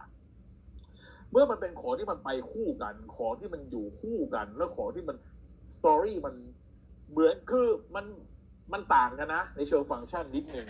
แต่เวลามันทำงานมันทำงานร่วมกัน เพราะฉะนั้นสิ่งที่เกิดขึ้นก็คือว่าเวลาคุณบอกว่าชาติเนี่ย มันถึงเป็นสเปกตรัมที่มันที่มันไม่ค่อยใช้คำว่า มันไม่ได้มีแบบแอบสูตหรือตายตัวแบบรัฐอืมอย่างเงี้ยครับ อย่างสมมุติอย่างเงี้ยผมบอกอย่างที่ผมก็กลับไปที่สมมติผมไปอยู่ออสเตรเลีย ผมเป็นคนไทยไหมผมเป็นคนชาติไทยไหม nationality เนี่ยอืมเป็นไหมเป็นสิก็เป็นอย่างอย่างอ้นไปอยู่ที่ญี่ปุ่น nationality ของอ้นคือ ก็ไทยเออใช่ไหมแต่ถามว่าถูกต้องไหม nationality คือไทยใช่ไหมครับแต่ว่า เออ ในเชิงวัฒนธรรมเนี่ยตื่นเช้ามากินอะไร กินข้าวปั้นด้วยวะเออ เออถูกป่ะมันเอเพอราะฉะนั้นวิธีการเพราะฉะนั้นวิธีการนิยามชาติของแต่ละคนถึงแต่แต่แต่ละคนแต่ละความหมายมันถึงมีมันถึงมีความหนึ่งก็คือมันมีความ variety นะครับเราอาจจะนิยามตรงภาษาก็ได้ แต่ถ้าเกิดสมมติเราเริ่มต้นนิยามตรงภาษา ผมก็จะบอกว่ามันก็เกิดปัญหาขึ้นทันทีว่าฝรั่งบางคนพูดภาษาไทยได้อะอืม หรืออย่างคนญี่ปุ่นบางคนพูดภาษาไทยพูดภาษาไทยเงี้ยคล่องเลย คุณจะนิยามยังไงคนพวกนี้ไม่ออกใช่ไหมครับอืมคนเขาคนชาติไทยไหมอะคุณก็ต้องไปนั่งดูอิเลเมนต์อื่นๆต่อเกิดในเมืองไทยไหมเกิดชาฐานภาษีใช่ไหมอะไรอย่างนี้คือ อันนี้คือมันเป็นสตอรี่ละมันเป็นเรื่องละคือชาติเป็นสิ่งที่คุณต้องตีความหนักหนักเพราะมันเกี่ยวกับเรื่องทางวัฒนธรรมผมใช้คำพูดอย่างนี้เพราะฉะนั้นครับมีโอกาสที่จะเห็นไม่ตรงกันเยอะมีโอกาสที่จะ ที่จะประเมินต่างกันเยอะ มีโอกาสที่จะไม่สอดคล้องซึ่งกันและกัน อืม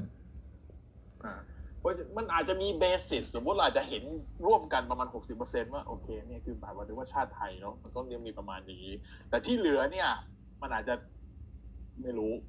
เราตีความก็ไม่รู้ว่าอาจจะตีความเป็นคนละแบบเป็นคนนี้แบบคนนี้แบบคนนี้แบบถามผมผมก็อาจจะบอกว่าเป็นอีกแบบหนึ่งเพราะว่าอย่างนี้ยผมบอกว่าชาติมันไม่จำเป็นต้องยึดติดกับรัฐใช่ไหมแต่บางคนก็อาจจะบอก อะไรชาติมันต้องยึดติดกับรัฐสิคุณต้องคิดว่านี่มันคือมีแผ่นดินอยู่ตรงนี้ คุณต้องเป็นคนกินข้าวใช่ไหมครับ สังเกตไหมนิยามเริ่มต่างกันแล้วครับ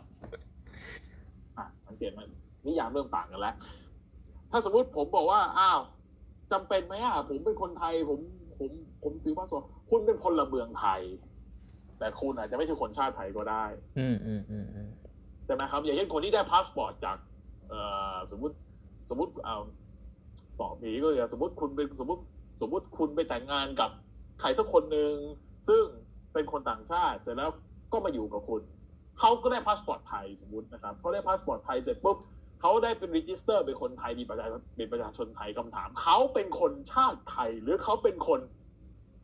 ชาติอื่นอืมถูกไหมนี่ครับพอเป็นอย่างนี้เสร็จนี่ผมนี่ผมกำลังเล่นถึง ethnic หรือเชื้อชาติทางสังคมอีกนะครับ อยากให้ขยี้คำว่ารัฐชาตินิดนึงอะครับ คือคำว่ารัฐชาติเนี่ยมันฟังฟังดูแล้วมันเหมือนกับว่ามันเป็นการเอาคำว่าชาติไปอ้างอิงกับองค์ประกอบของรัฐปะครับ คือก็ถูกก็ใช่ไหมก็เกิดพร้อมๆกันนี่เรียกไม่พ้นคือคำว่ารัฐชาติเนี่ยเรามักจะได้ยิน จากไหนวะจากจากจากฝั่งวิชการะเออฝั่งวิชาฝั่งการวิชาการฝั่งแบบอะไรอย่างเงี้ย เออซึ่งซึ่งจริง ๆ แล้วคำนี้มันมันต่างจากคำว่ารัฐเฉยๆต่างจากคำว่าชาติเฉยๆปะไอ้คำว่ารัฐชาติเนี่ยต่างสิเพราะว่ามันคือการถ้าเกิดสมมติคุณพูดถึงรัฐอย่างเดียว รัฐอย่างเดียวคือจะตัดสังคมออกไปหมดเลย จะตัดเรื่องพวกชาติทั้งหมดออกไปหมดเลย ทุกคนก็จะว่ากันถึงว่าโอเค วันนี้องค์ประกอบของรัฐมีอะไรใช่ไหมมีแผนมีขอบเขตมีดินแดน คือทุกอย่างมันจับต้องได้หมดเลย ทุกอย่างอย่างเช่น การบริหารงานคุณไปยุทธคุณนู่นคุณนี่คุณนั่น คุณหรือว่าแบบคุณอภิสิทธิ์เวชชาชีวะอะไรอย่างเงี้ยครับมันคือเรื่องของรัฐะทั้งหมดเรื่องของฟังก์ชันในองค์กรฟังก์ชันเอ่อตัวที่ไม่ใช่องค์กรหมายถึงระบบราชการเนาะอืมคือมันก็คือเรื่องของมันคือเรื่องของมันคือเรื่องของรัฐทั้งหมดอะครับณพูดถึงรัฐครับครับนึกออกใช่ไหมแต่ถ้าคุณพูดถึงชาติคนละเรื่องกันแล้วนะก็จะเป็นเรื่องแบบกินคงกินข้าวอะไรแบบที่เราพูดกันเมื่อกี้ตื่นมามีอ่าอะไรประมาณนี้กินอะไร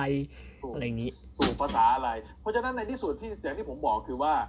สองอย่างเนี้ยมันเป็นของที่อ้างอิงซึ่งกันและกันนะอย่าลืม เพราะอืมชาติมันเป็น imagine community หรือมันเป็นครับชุมชนจินตกรรม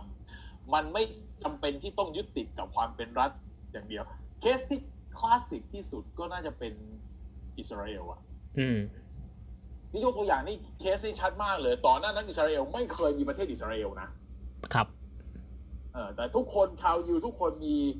imag มีภาพร่วมกันมี imagine ร่วมกันในสังคมว่าโอเคว่าฉันเป็นคนยิวที่เป็นชาวนี่คือชาติของเฉันเป็ยิวอะไรอย่างนี้แล้วต้องมีชาติของฉันฉันต้องมีที่ดินเออออยู่ตรงนี้ฉันต้องมีที่ดินอยู่ตะวันออกกลางอยู่ตรงเนี้ยมีอาณาจักรอยู่ตรงนี้นี่นี่นี่นี่เพราะใกล้พระผู้เป็นเจ้าในที่สุดหลังสงครามโลกครั้งที่สองปุ๊บเป็นไงอิสราเอลเกิดขึ้นมาเลย อืมแล้วก็เป็นปัญหายืดเยื้อในตะวันออกกลางจนถึงทุกวันเนี้ยเพราะว่ามันก็คือการที่คุณจู่ๆคุณก็แบบ โอเค คุณเป็นชาคุณคุณเป็นชาติแต่คุณไม่มีรัฐใช่ไหมพอคุณ establish รัฐปึ้งโอ้ชิตการเมืองเกิด ยุ่งเลยนะครับในตะวันออกกลางนี่คือตัวอย่างที่ชัดเจนที่สุดอันหนึ่งที่เห็นได้ชัดว่า ในที่สุดรัฐชาติคือของซึ่งมันอิงซึ่งกันและกัน แต่มันไม่จำคือมันมันตัดขาดได้ในบางมิติ แต่มันตัดขาดไม่ได้ในบางมิติ อืม ครับ เสมอ คือมันต้องมี point of reference เออ พูดพูดพูดพูดภาษาฝรั่งเหมือนพูดภาษาไทยคือต้องมีจุดให้อ้างอิงไม่งั้นอันหนึ่งถ้าถ้าไม่มีรัฐชาติอยู่ได้ไหม ก็อาจจะอยู่ได้แต่อาจจะอยู่ได้แบบเวกอะ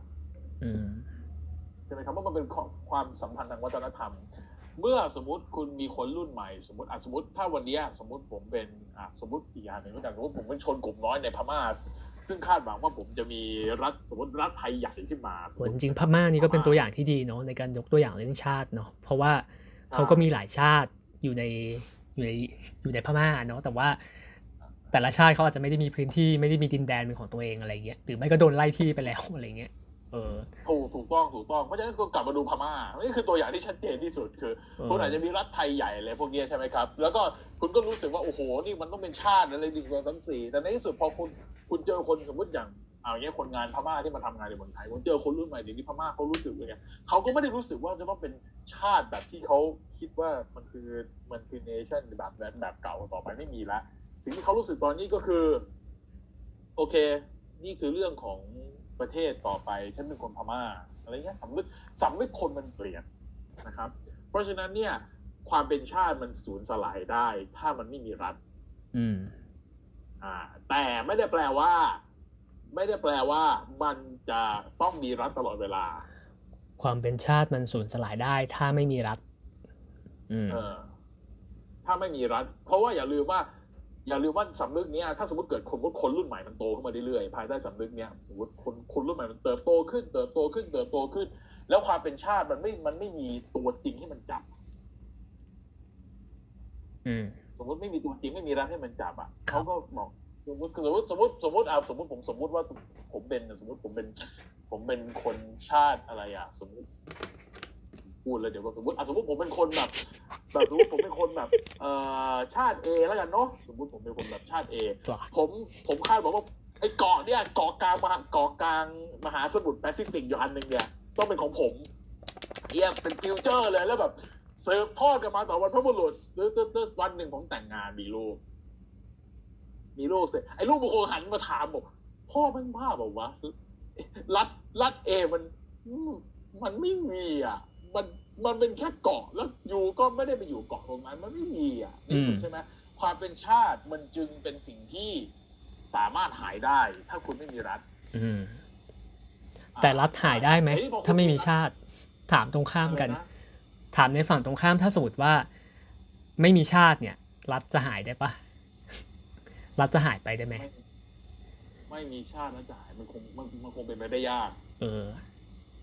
เพราะในที่สุดรัฐต้องการเครื่องมือบางอย่างในการทำให้ทุกคนมาอยู่ร่วมกันได้ คุณก็ต้องชาติสร้างชาติขึ้นมา คุณต้องบิวคุณถึงมีคำพูด building the ชาตินิยมอะไรอย่างงี้ปะหลักชาติ เออ เออคุณต้องสร้างชาติขึ้นมา เพื่อ เพื่อให้ทุกคนมันอยู่รวมกันอะสมมุติถ้าวันนี้เอ่อนึกสภาพ สมมุติผมอยู่ในอะเกาะกลับไปที่เกาะเอกอะกลางมหาสมุทรแปซิฟิกเอกอะสมมุติเรามีคนอยู่หนึ่งร้อยคนบอกเนี่ยคือประรัฐใหม่ แต่ทุกคนใช้ภาษาร้อยคนเนี่ยไม่ภาษาไม่เหมือนกันเลยสักคนอืม วัฒนธรรมไม่เหมือนกันเลยสักคนในหนึ่งร้อยคนเนี่ยไม่เหมือนกันเลยสักคนหนึ่งนะ คนหนึ่งกินข้าว คนหนึ่งกินพาสต้าอีกคนหนึ่งกินหรือตอนเช้ากูไม่กินอาหารแล้วกินแต่ไวน์เอ่ออีกคนหนึ่งกินครัวซอง สมมุติหนึ่งร้อยคนเนี่ยอยู่บนเกาะของมหาสมุทรแปซิฟิกเนี่ยตายเลยนะทะเลาะกันตายเลยอยู่ดีที่บอกใช่ไหมอืมอืมขอถ้าให้คุณมีรัฐแล้วอะแต่คคุรัณบไม่มีชาติอะขอขยี้ต่อนิดนึงคืออยากรู้ว่าคำว่าชังชาติเนี่ย ในความเห็นแล้วกันเนาะความคิดเห็นของพี่แพกอะคิดว่าชังชาติเนี่ยมันคือการกระทำประมาณไหนหรอ คืออย่างตอนเนี้ยคือคำว่าชังชาติมันโดนใช้ค่อนข้างเยอะเนาะคำว่าชังชาติกับรักชาติเนี่ยมันมักจะมาตีคู่กันในเนื้อที่ข่าวอะไรมาเนี่ยว่า โดนกล่าวหาว่าทำอย่างนี้แปลว่ารักชาติทำอย่างนี้แปลว่าชังชาติอะไรอย่างเงี้ยในความเห็นแล้วกันอาจจะไม่ต้องอ้างทฤษฎีอะไรเงี้ยคิดว่าชังชาติคืออะไรหรอครับ คือการกระทำประมาณไหน ผมผมไม่มีคำนิยามให้อะเพราะว่ามันเออเป็นการกระเพราะว่าประเด็นคือเมื่อเมื่อพอคุณพูดถึงชาติ สิ่งแรกที่คุณผมพูดคือบอกว่าชาติมันเป็น culture เนาะอืมเป็นทางวัฒนธรรมเนาะ ครับ กลับไปที่ตัวอย่าง A อีกผมบอกว่าผมสมมติหมู่เกาะ A อีเนี่ยหมู่เกาะ A เนี่ยตึ๊กตึ๊กตึ๊กหนึ่งร้อยคนเนี่ยกลับไปเนี่ยผมบอกว่าโอเค วันเนี้ยรัฐเราเกิดขึ้นแล้ว ทุกอย่างเกิดขึ้นตึ๊กตึ๊กตึ๊กแต่ทุกคนพูดต่างภาษากันหมดเลยมันจะมีชาติไหมอืม ไม่มี ใช่ไหมครับ มันไม่มี สิ่งที่พวกคุณกำลังพูดกันถึงว่าชังชาติ รักชาติ มันไม่ใช่คำว่าชังชาติกับรักชาติ สิ่งที่คุณพูดก็คือ คุณรักรัฐะหรือคุณรักเกียรติรัฐะมากกว่า อืมเออแต่อย่างที่บอกเมื่อเซนส์ของคำว่ารัฐชาติมันมาคู่กันหรือ nation state มันมาคู่กันเสมอ มันแยกไม่ออก เพราะฉะนั้นเวลาคำเพราะฉะนั้นชาติจึงเท่ากับรัฐในความหมายของคนทั่ว ๆ ไป ผมคิดว่า ร้อยละเก้าสิบแปดมั้งพวกอืมประเภทแบบอีกสองเปอร์เซ็นคือพวกประเภทอ่านหนังสือรัฐศาสตร์บ้าบอบ้าบ้าบ้าบอๆแบบผมนี่แหละมันคือถึงจะบอกว่าเอ้ยชาติมันจ่ายเขาจัดการแล้วคุณมันไม่เกี่ยวมันไม่ใช่ของชิ้นเดียวกันคือคนส่วนใหญ่ผมคิดว่ามันไม่ใช่แค่ส่วนใหญ่ในประเทศไทยนะครับ ในโลกทุกคนทั่วโลกอ่าทุกคนทั่วโลกเป็นแบบนี้ใช่ไหมครับ เวลาเราเราเห็นคนในออสเตรเลียอย่างเงี้ยสมมติบอกว่า สมมติบอกว่าโอ้โหคนออสเตรเลียอาเหตุการณ์อย่างเงี้ยเวลาเราพูดพูดถึงเนี่ยเขเขาไม่พูดถึงว่า our state ไม่มี our country ก็อาจจะพอเห็นบ้างเนาะแต่ว่า our state มันไม่มีไงนึกออกใช่ไหมครับ ส่วนที่เราจะเห็นคำพูดเวลาคำพูดในแถลงการณ์ต่างๆเนี่ย our nation อืม our nation ทุกคครับนทุกประเทศเป็นเหมือนกันหมดใช่ไหมครับ ถ้าเป็นฝรั่งเศสก็ nationale ใช่ไหมครับผม เพราะฉะนั้นเนี่ย เพราะฉะนั้นเนี่ยเวลาเราพูดถึงชาติ มันถึงเป็น สิ่งที่ถูก equivalent หรือเท่ากับรัฐเสมอ ในความเข้าใจของคนทั่วๆไปเกือบทั้งโลก ทุกประเทศเขาก็เป็นแบบนี้ใช่ไหมครับ เขาก็ใช้คำว่าคือ nation เหมือนกันใช่ไหม ในการแบบในการเรียกเรียกรวมๆหรือรวมถึงว่าพยายามจะปลุกปลุกปลุกความรักชาติ เขาก็มีอย่างนี้เหมือนกันถูครักบถูกถูกถูกถูกเพราะฉะนั้นเพลงชาติคือเป็น national anthem ไม่ใช่ state anthem ไม่ใช่ state anthem อ่าฮะสังเกตไหมสังเกตไหมเห็นไหมมันจะมีคำมันจะมีเออแค่ชื่อว่ะอย่างเงี้ยสมมติเอเอออมันเป็น national anthem มันไม่ใช่ state anthem นะถูกป่ะ national standard อะไรอย่างเงี้ยเออเออมาตรฐานของชาติถูกไหมเพราะว่าความจริงเราเวลาเราเข้าใจเนี่ย เราเข้าใจว่ารัฐเนี่ยมันเป็นมันมันใหญ่กว่าชาติจริงๆไม่ใช่นะ ชาตินี้ยังใหญ่สำหรับอืมคือบางคนอาจจะเถียงบางคนอาจจะเถียงบอกว่าเอ้ยแพ็คมันไม่ใช่บางเรื่องแม่งก็ละรัฐนั่นก็ใหญ่กว่าแต่ in in overall ผมคิดว่าชาติมันใหญ่กว่ารัฐอยู่แล้วเสมอ เพราะฉะนั้นเนี่ยสิ่งเวลาเขาถูกเรียกเนี่ยคนทั่วๆไปเนี่ยทั้งโลกเนี่ยผมคิดว่าร้อยละเก้าสิบแปดเนี่ยมันเรียกกันอย่างเนี้ยทั้งนั้นแหละ มันไม่มีใครที่แบบว่า เออวันนี้คุณต้องเกลียดรัฐนะครับ แต่ผมรัอืกมชาอืติมอืมครับครับ I I hate this I hate this uh, state but I love this nation ทุกคนก็คงแบบ wait what ทุกคนก็คงแบบอะไรของอะไรของมึงนึกออกใช่ไหมเพราะในความเข้าใจคนทั่วๆไปเนี่ยรัฐกับชาติมันคือของที่มันมันมันมันเท่ากัน แล้วเมื่อกลับไปดูรากศัพท์ของคำว่า nation state มันก็ชัดเจนอยู่แล้วว่ามันคือของที่มาคู่กันครับเรื่องไม่พ้นอืมอ่า เพราะฉะนั้นรัฐเวลาคุณชาติพูดถึงคำว่าชังชาติอืม ผมก็ถึงมีคำถามตลอดเวลาว่าพวกคุณ address งานผิดกันไหม หรือพวกคนบอกว่าพวกราชชาติผู้คนพูดในสิ่งที่มัน address งานผิดกันไหมนี่ออกใช่ไหมอืมคือเวลาเราพูดกันจริงๆเราอาจจะต้องพูดบอกว่าเออเราพูดถึงเรื่องอะไร พูดถึงเรื่อง serious แต่แต่อันนี้ก็ต้องออก ออกไว้ก่อนเพราะว่าแต่มันจะมีเฉพาะไอ้พวกนักวิชาการอย่างบ้าๆบอๆอย่างเงี้ยนะครับ หรือว่าอย่างอย่างอย่างพวกผมอย่างเงี้ยนะนักพวกนักวิจัยอย่างเงี้ยเท่านั้นที่จะพูดละเอียดถึงขนาดระดับระดับนี้คนส่วนใหญ่ก็ควรจะหันมามองแบบอะไรของมึงคิดว่าหรือก็หรือก็แบบอย่าคือคือคือคือในแง่นี้สำหรับคนไม่ว่าจะเป็นคนชังชาติหรือคนรักชาติเวลาผมมองเสร็จสมมติพวกนักวิชาการก็อาจจะมองว่ามึงพูดอะไรวะเลอะเทอะนี่ปล่อยแม่งไปดีกว่า ก็หันไปตีกันเองต่อดีกว่า เพราะว่า คนพูดคือผมเข้าใจเพราะว่านี่มันคือแฟกต์ของโลกที่มันเกิดขึ้นอืทุกมคนก็จะบอกว่ารัฐชาติมันคือสิ่งเดียวกันครับเสมอซึ่งซึ่งจริงๆกับกับนักวิชาการหรือว่านักนักวิจัยมันไม่ใช่แบบนั้น มันจะมีความอิหลักอิเหลียกันอยู่ประมาณหนึ่งพอสมควร เพราะฉะนั้นในแง่นี้เนี่ย จะบอกว่ารัฐชาติจะบอกว่าสองอย่างนี้เป็นองค์ประกอบเดียวกันคงไม่ถูกอืมเพราะฉะนั้นเวลาเราพูดถึงคำว่าชังชาติหรือรัฐชาติบางทีผม มันไม่เป็นความเห็นอะ คือมันก็ obviously เคลียร์ว่า เรากำลังพูดผิดจุดหรือเปล่า อย่างนี้ถ้าสมมติว่าในกรณีที่แบบอะสมมติว่าผู้ชุมนุมเขาไม่พอใจการทำงานของรัฐบาลหรืออะไรอย่างเงี้ย ถ้าจะใช้คำให้มันใช้คำศัพท์ให้มันถูกอะ ก็ต้องใช้คำว่าชังรัฐปะชังรัฐ รักรัฐอะไรอย่างเงี้ยตลกไปก็วะก็ก็ก็อาจจะถ้าถ้าถ้าถ้าพูดกันแบบตามตามนิยามเออเคร่งครัดสุดสุดสุดขีดมันต้องเป็นแบบนั้นด้วยหรอใช่ไหมแบบ แบบสุดขีดแต่ในความเป็นจริงมันไม่มีไงเพราะแม้กระทั่งตัวแม้กระทั่งตัวรัฐต่างๆ บนโลกนี้ก็ยังแทนตัวเองว่า we are the nation อืมใช่ไหมครับ we are the nation we are the nation under God ในที่ชัดเจนมากในสหรัฐอเมริกา we are the nation under God ลองพูดสิ we are the states ต้องมีตัว S เลยนะ ถ้าเกิดแม่ง the state อย่างเดียวนี่คือ ทุกคนก็จะหันมามองว่าไอ้เหี้ยมึงเป็น state ตรงไหน we are the states under God ทุกคนก็จะแบบ มันมันมันคือ อะไรอะอืมอืมอืมอืม เพราะฉะนั้นครัในบ ท้ายที่สุดผมคิดว่าของอย่างสองอย่างนี้เวลาเราพูดถึงว่ารักชาติชังชาติเนี่ยมันเป็นมันเป็นสิ่งที่เข้าใจได้ไม่ใช่คำพูดนี้มันเป็นสิ่งที่เข้าใจได้นะครับแต่ว่าถ้าอย่างที่บอกถ้าคุณเป็นนักวิจัย หรือถ้าเกิดคุณอ่านหนังสือเยอะๆคุณก็จะรู้สึกหงุดหงิดเป็นธรรมดา มันไม่ใช่เว้ย อืม เออเท่านั้นเอง มันไม่ใช่เว้ย มันมันจริงๆ มันมีอิเลเมนต์มากกว่านั้นที่ละเอียดมากกว่านั้น แต่เพื่อเขาเรียกว่าอะไรนะ กันกันความปวดหัวก็เออ ไม่ใช่บอกไปหาผัวนะฮะแต่หมายถึงว่าก็บอกว่าก็ก็ให้ก็ให้อ s สูว่ามันคือมันคือของสิ่งเนี้ยครับนะครับมันเป็นของที่มันเป็นคาแรคเตอร์แบบนี้ไปเท่านั้นเองอืมเอ๊ะพอจะรู้ไหมว่าไอ้คำว่าชาติเนี่ยไอ้คำว่าแบบชาตินิยมรักชาติหรืออะไรทั้งหลายเนี่ยในไทยเนี่ยมันมันเริ่มเอามาใช้ตั้งแต่เมื่อไหร่ พอจะทราบไหมคผรับมคิดว่า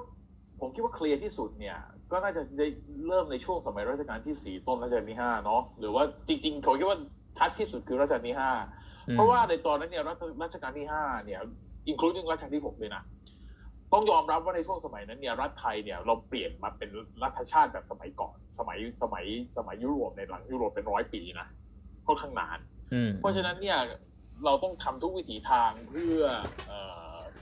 ให้รัฐไทยซึ่งตอนนั้นสตรัคเจอร์ขอบเขตดินแดนก็ไม่ชัดอำนาจอธิปไตยก็ไม่ชัด อะไรอย่างนี้ก็ไม่ชัด คือด้วยความที่มันไม่ชัดไม่ชัด ไม่ชัด ไม่ชัดไม่ชัด เนี่ย อย่าลืมว่าในทางยุโรปเนี่ยมันล่าแผนที่กันแล้วนะอืมจังหวะตอนนั้นน่ะ ครับ แล้วทีนี้พอเขามาทีนี้ คือทีนี้พอพอพอมาเมืองไทยเนี่ย เมืองไทยเนี่ย ตอนนั้นเนี่ยมันก็มามาอย่าลืมว่าคอนเซ็ปต์พวกเนี้ยมันมาด้วยสองวิธีทางวิธีการแรกคือการที่ล้นเกล้ารัชกาลที่ห้าเนี่ยส่งคนไปเรียน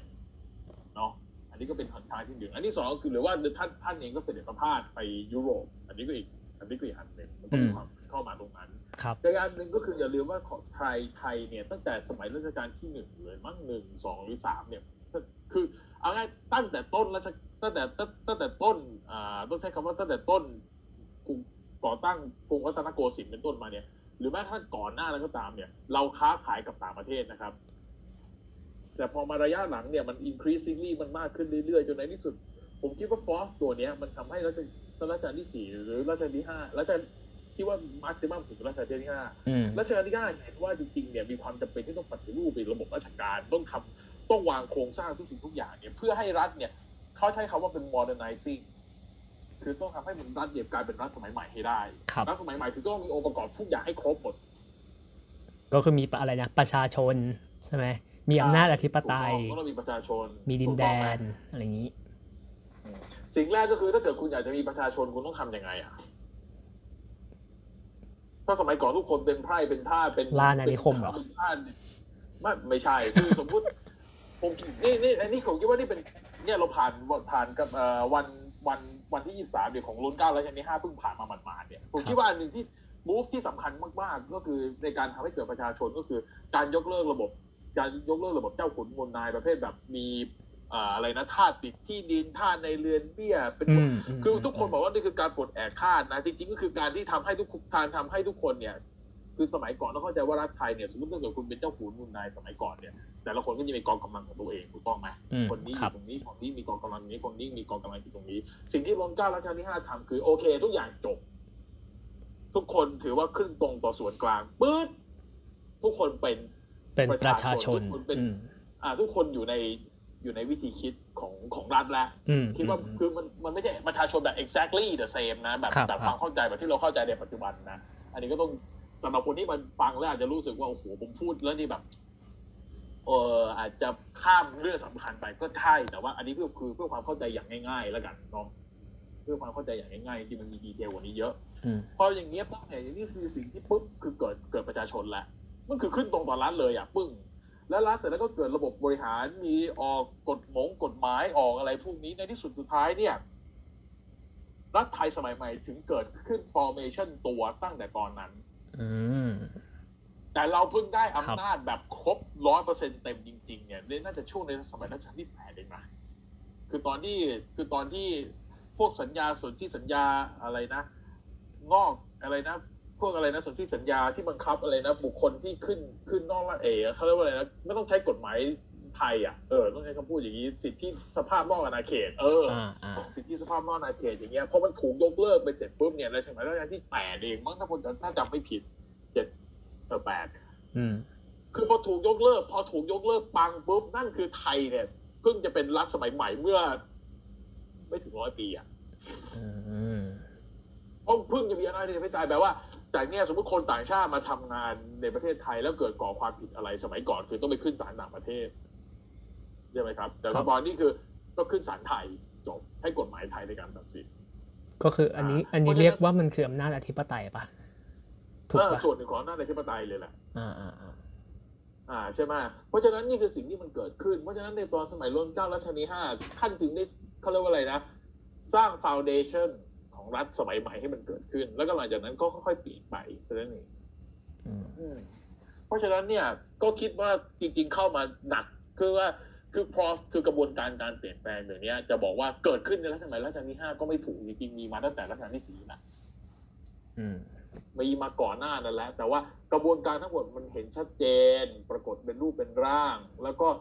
เสร็จสิ้นสมบูรณ์เมื่อรัชกาลที่ห้าคือเป็นโครงสร้างแล้ว แล้วหลังจากนี้ก็ เนื่องจากตัวรัฐก็รันเองต่อก็รันไปได้ได้ ทีนี้ประเด็นคือของรัฐไทยเนี่ย มีความ character พิเศษคือเราก็เกิดเป็น absolute monarchy อยู่แล้วคือว่าไงคือในในสมัยนั้นคือ ระบอบสมบูรณาญาสิทธิราชย์นะครับ ซึ่งก็เข้าใจได้ในช่วงเวลาตรงนั้น เพราะว่าคุณก็ต้องสร้างรัฐสมัยใหม่ ก็ต้องใช้ระบบแบบนี้เข้าไปอืมซึ่งเป็นระบบที่ต้องเรียนว่าต้องเรียนว่าในในในงานวิจัยอย่างของงานงานที่ชื่อ The Rise and Decline of Thai Absolutism ของอาจารย์กุลลดาเกษบุญชูมี้ดนะฮะ ก็ก็ชัดเจนระบุชัดเจนว่ารัฐไทยเนี่ยอยู่ในสภาวะที่มันเป็นกระแสเศรษฐกิจโลกเนาะรวมถึงความรวมถึงกระแสระหว่างประเทศที่ทำให้ในท้ายที่สุดเนี่ยไทยต้อง modernize ปรับเปลี่ยนครับและระบบและผลของการปรับเปลี่ยนนั่นก็คือระบบสมบูรณาญาสิทธิราชย์นะครับคุณอุปการของมันจริง ๆ เนี่ยก็คือการวางรากฐานของรัฐสมัยใหม่ให้นะครับที่เราเข้าใจกันทุกวันนี้ว่ารัฐจะต้องมีเอ่อผู้ปก รัฐจะต้องมีระบบมีประชาธิปไตยมีประชาชนมีขอบเขตดินแดนมีทุกสิ่งทุกอย่าง เกิดขึ้นจริงๆเนี่ยทั้งหมดในสมัยรัชกาลที่ห้าอืมอืมแบบท่านเกิดขึ้นที่ว่านี่แบบชัดเจนนะครัขบอย้ำอีกทีแบบชัดเจน ก่อนหน้านั้นมีอาจจะมีแต่ไม่ชัดเจนมาก มาชัดจริงๆคือตอนรัชกาลที่ห้าอืมเป็นอย่างนั้นครับ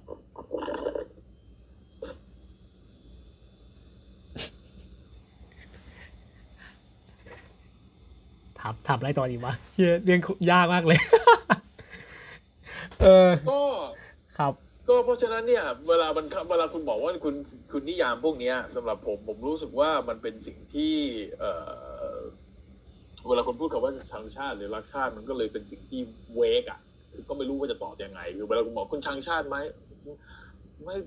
ก็ก็อาจจะรู้สึก comfortable กับการเป็นคนไทยแค่ภาษาไทย เอ่ออม กินกินปลาร้าแสบปักหมูอะไรเงี้ยคือก็จะอยู่แต่แต่แต่แต่แต่แต่อย่างเงี้ยบนบนถนนอย่างเงี้ยสมมติแบบฟุตบาทมันฟุตบาทมันตอนฝนตกเนี่ยแล้วก็เหยียบเนี่ยเหมือนเล่น Minesweeper อย่างเงี้ยคือคือคือก็ไม่สนุกใช่ปะแต่จะบอกว่าชังชาติหรือจะบอกว่าชังชาติ ถ้าครับถ้าถ้าถ้าเป็นคนที่เป็น common people หรือเป็นคนทั่วๆไปก็จะบอกว่า มันก็คงใช้นิยามนี้ได้ แต่สำหรับเรา มัน มันไม่ใช่เราอาจจะบอกว่าเฮ้ยมันไม่เกี่ยวกับทางชาติไม่ทางชาตินะนี่เกี่ยวกับการบริหารจัดการของกรุงเทพมหานครครับหรือท้องถิ่นของรัฐอะไรอย่างนี้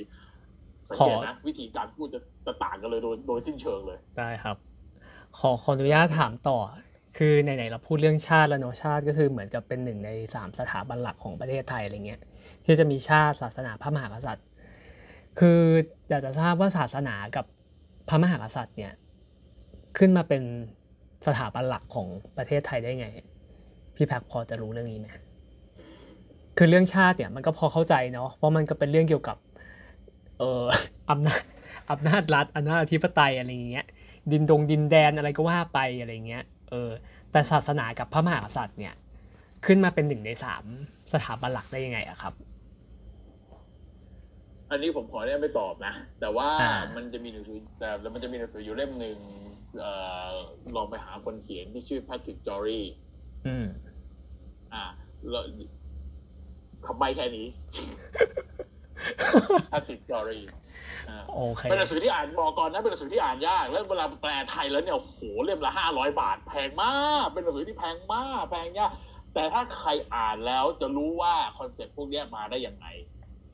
อ่า อืม อ่า คือมันเพราะว่าประเด็นคือถ้าถ้าสมมติจะให้พูดจะให้พูดจริง ๆ เนี่ยคิดว่าอีกสามวันก็คงต้องพูดให้จบอะเพราะมันต้องอ้างอิงกลับไปถึงศาสนาพุทธเอ่อเรื่องของพระเวสสันดรชาดกต้องอ้างกลับไปถึง โอ้โหมันคือคือคือคือที่ไม่ตอบไม่ใช่ไม่ไม่ไม่ใช่อะไรด้วยนะ มันมันไม่ใช่ว่ามันสุ่มเสี่ยงอย่างเดียว มันมีอีกประเด็นหนึ่งก็คือมันมีประเด็นเรื่องความยาวของมันที่อืมคิดว่าคงแบบ ต้องเป็นชั่วโมงต้องเป็นวันเลยกว่าจะพูดเรื่องจะจบ อ่ามันมันยาก เพราะฉะนั้นแนะนำให้มาอ่านหนังสือเพิ่มเติมอาจจะง่ายกว่าอืมไม่ใช่ว่าขี้เกียจแต่แต่แต่แต่มันมันยาวจริง ๆ อ่าสตอรี่พวกนี้มันยาว แต่ซึ่งก็ก็ประมาณนี้ เออก็ก็คงขออนุญาตไม่ตอบแล้วกันว่ามันไรซ์ขึ้นมาได้ยังไง แต่ว่ามันมีความซับซ้อนอยู่ในตัว โดยเฉพาะอย่างยิ่งมีการเอ่ออธิบายในเชิงในเชิงวิชาการว่าในท้ายที่สุดเนี่ยอาจจะเป็นเรื่องของเอ่อมันมีบทบาททางศาสนาเข้ามาเกี่ยวข้องเยอะอะอืมอืม เพราะอย่าลืมว่าในท้ายที่สุดกลับไปที่นิยามเดิม ที่เราพูดกันถึงเรื่องชาติมาตลอดเนี่ยเป็นชั่วโมงเนี่ยคำว่าชาติมันเป็นเรื่อง culture ครับ อ่า มันเป็นเรื่องวัฒนธรรม ศาสนาเป็นส่วนหนึ่งของวัฒนธรรมหรือเปล่าอืมก็คงน่าจะตอบได้ ครับ สถาบันกษัตริย์เป็นส่วนหนึ่งของวัฒนธรรมในไทยไหมก็คงก็คงจะมีคำตอบได้เหมือนกันว่า เกี่ยวหรือไม่เกี่ยว เพราะฉะนั้นผมคิดว่า เมื่อมันเป็น obvious question มันเป็นมันเป็นคำถามที่มันมีคำตอบค่อนข้างชัดเจนอยู่ในตัวแล้วว่า มันเกี่ยวข้องหรือมันเกี่ยวสัมพันธ์กันอย่างไร มันก็จะมันก็จะชัดเจนอะ อืมอืมอืมถามถามเล่นๆครับ คือในประเทศอื่นนะครับเขามีเขามีการยกสถาเขายกมีการเรียกว่าอะไรเดียวยกสามยกสิ่ง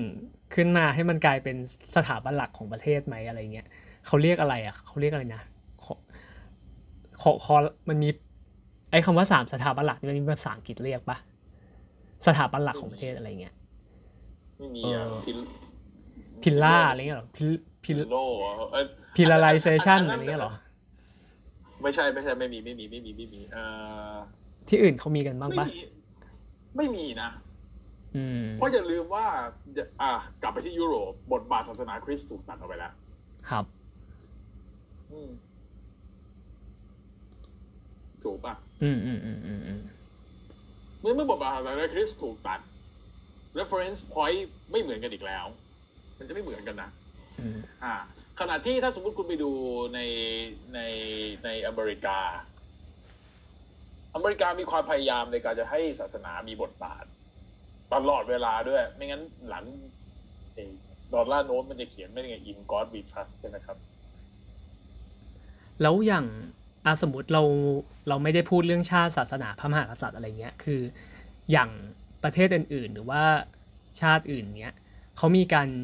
ยกสิ่งอื่นไหมให้มันกลายเป็นเหมือนกับสถาบันหลักของประเทศอะไรเงี้ยคือเราอ่านมาในทวีตเนาะมันก็จะมีคนพูดคำว่า pillarization น่ะซึ่งก็คือเหมือนกับว่ายกสิ่งใดสิ่งหนึ่งขึ้นมา ให้มันกลายเป็นเหมือนกับเสาหลักของประเทศอะไรประมาณเนี้ย ออซึ่งแต่ละชาติแต่ละประเทศอะไรเงี้ยเขาจะมีเขาก็จะมีไม่เหมือนกันอย่างประเทศเราก็คือเป็นชาติศาสนาพระมหากษัตริย์อะไรเงี้ยเนาะแต่ว่าประเทศอื่นเนี่ยเขาเขามีอย่างนี้เหมือนกันไหมนี่สิก็อย่างเช่นเอ่ออะชัดเจนคืออังกฤษ อืมอังกฤษนี่ชัดเจนร้อยเปอร์เซ็นเต็ม คุณก็สถานคือคือคุณก็ดูราชวงศ์วินเซอร์ ก็ชัดเจน ก็เป็นหนึ่งในสถาบันหลักไหมเป็นใ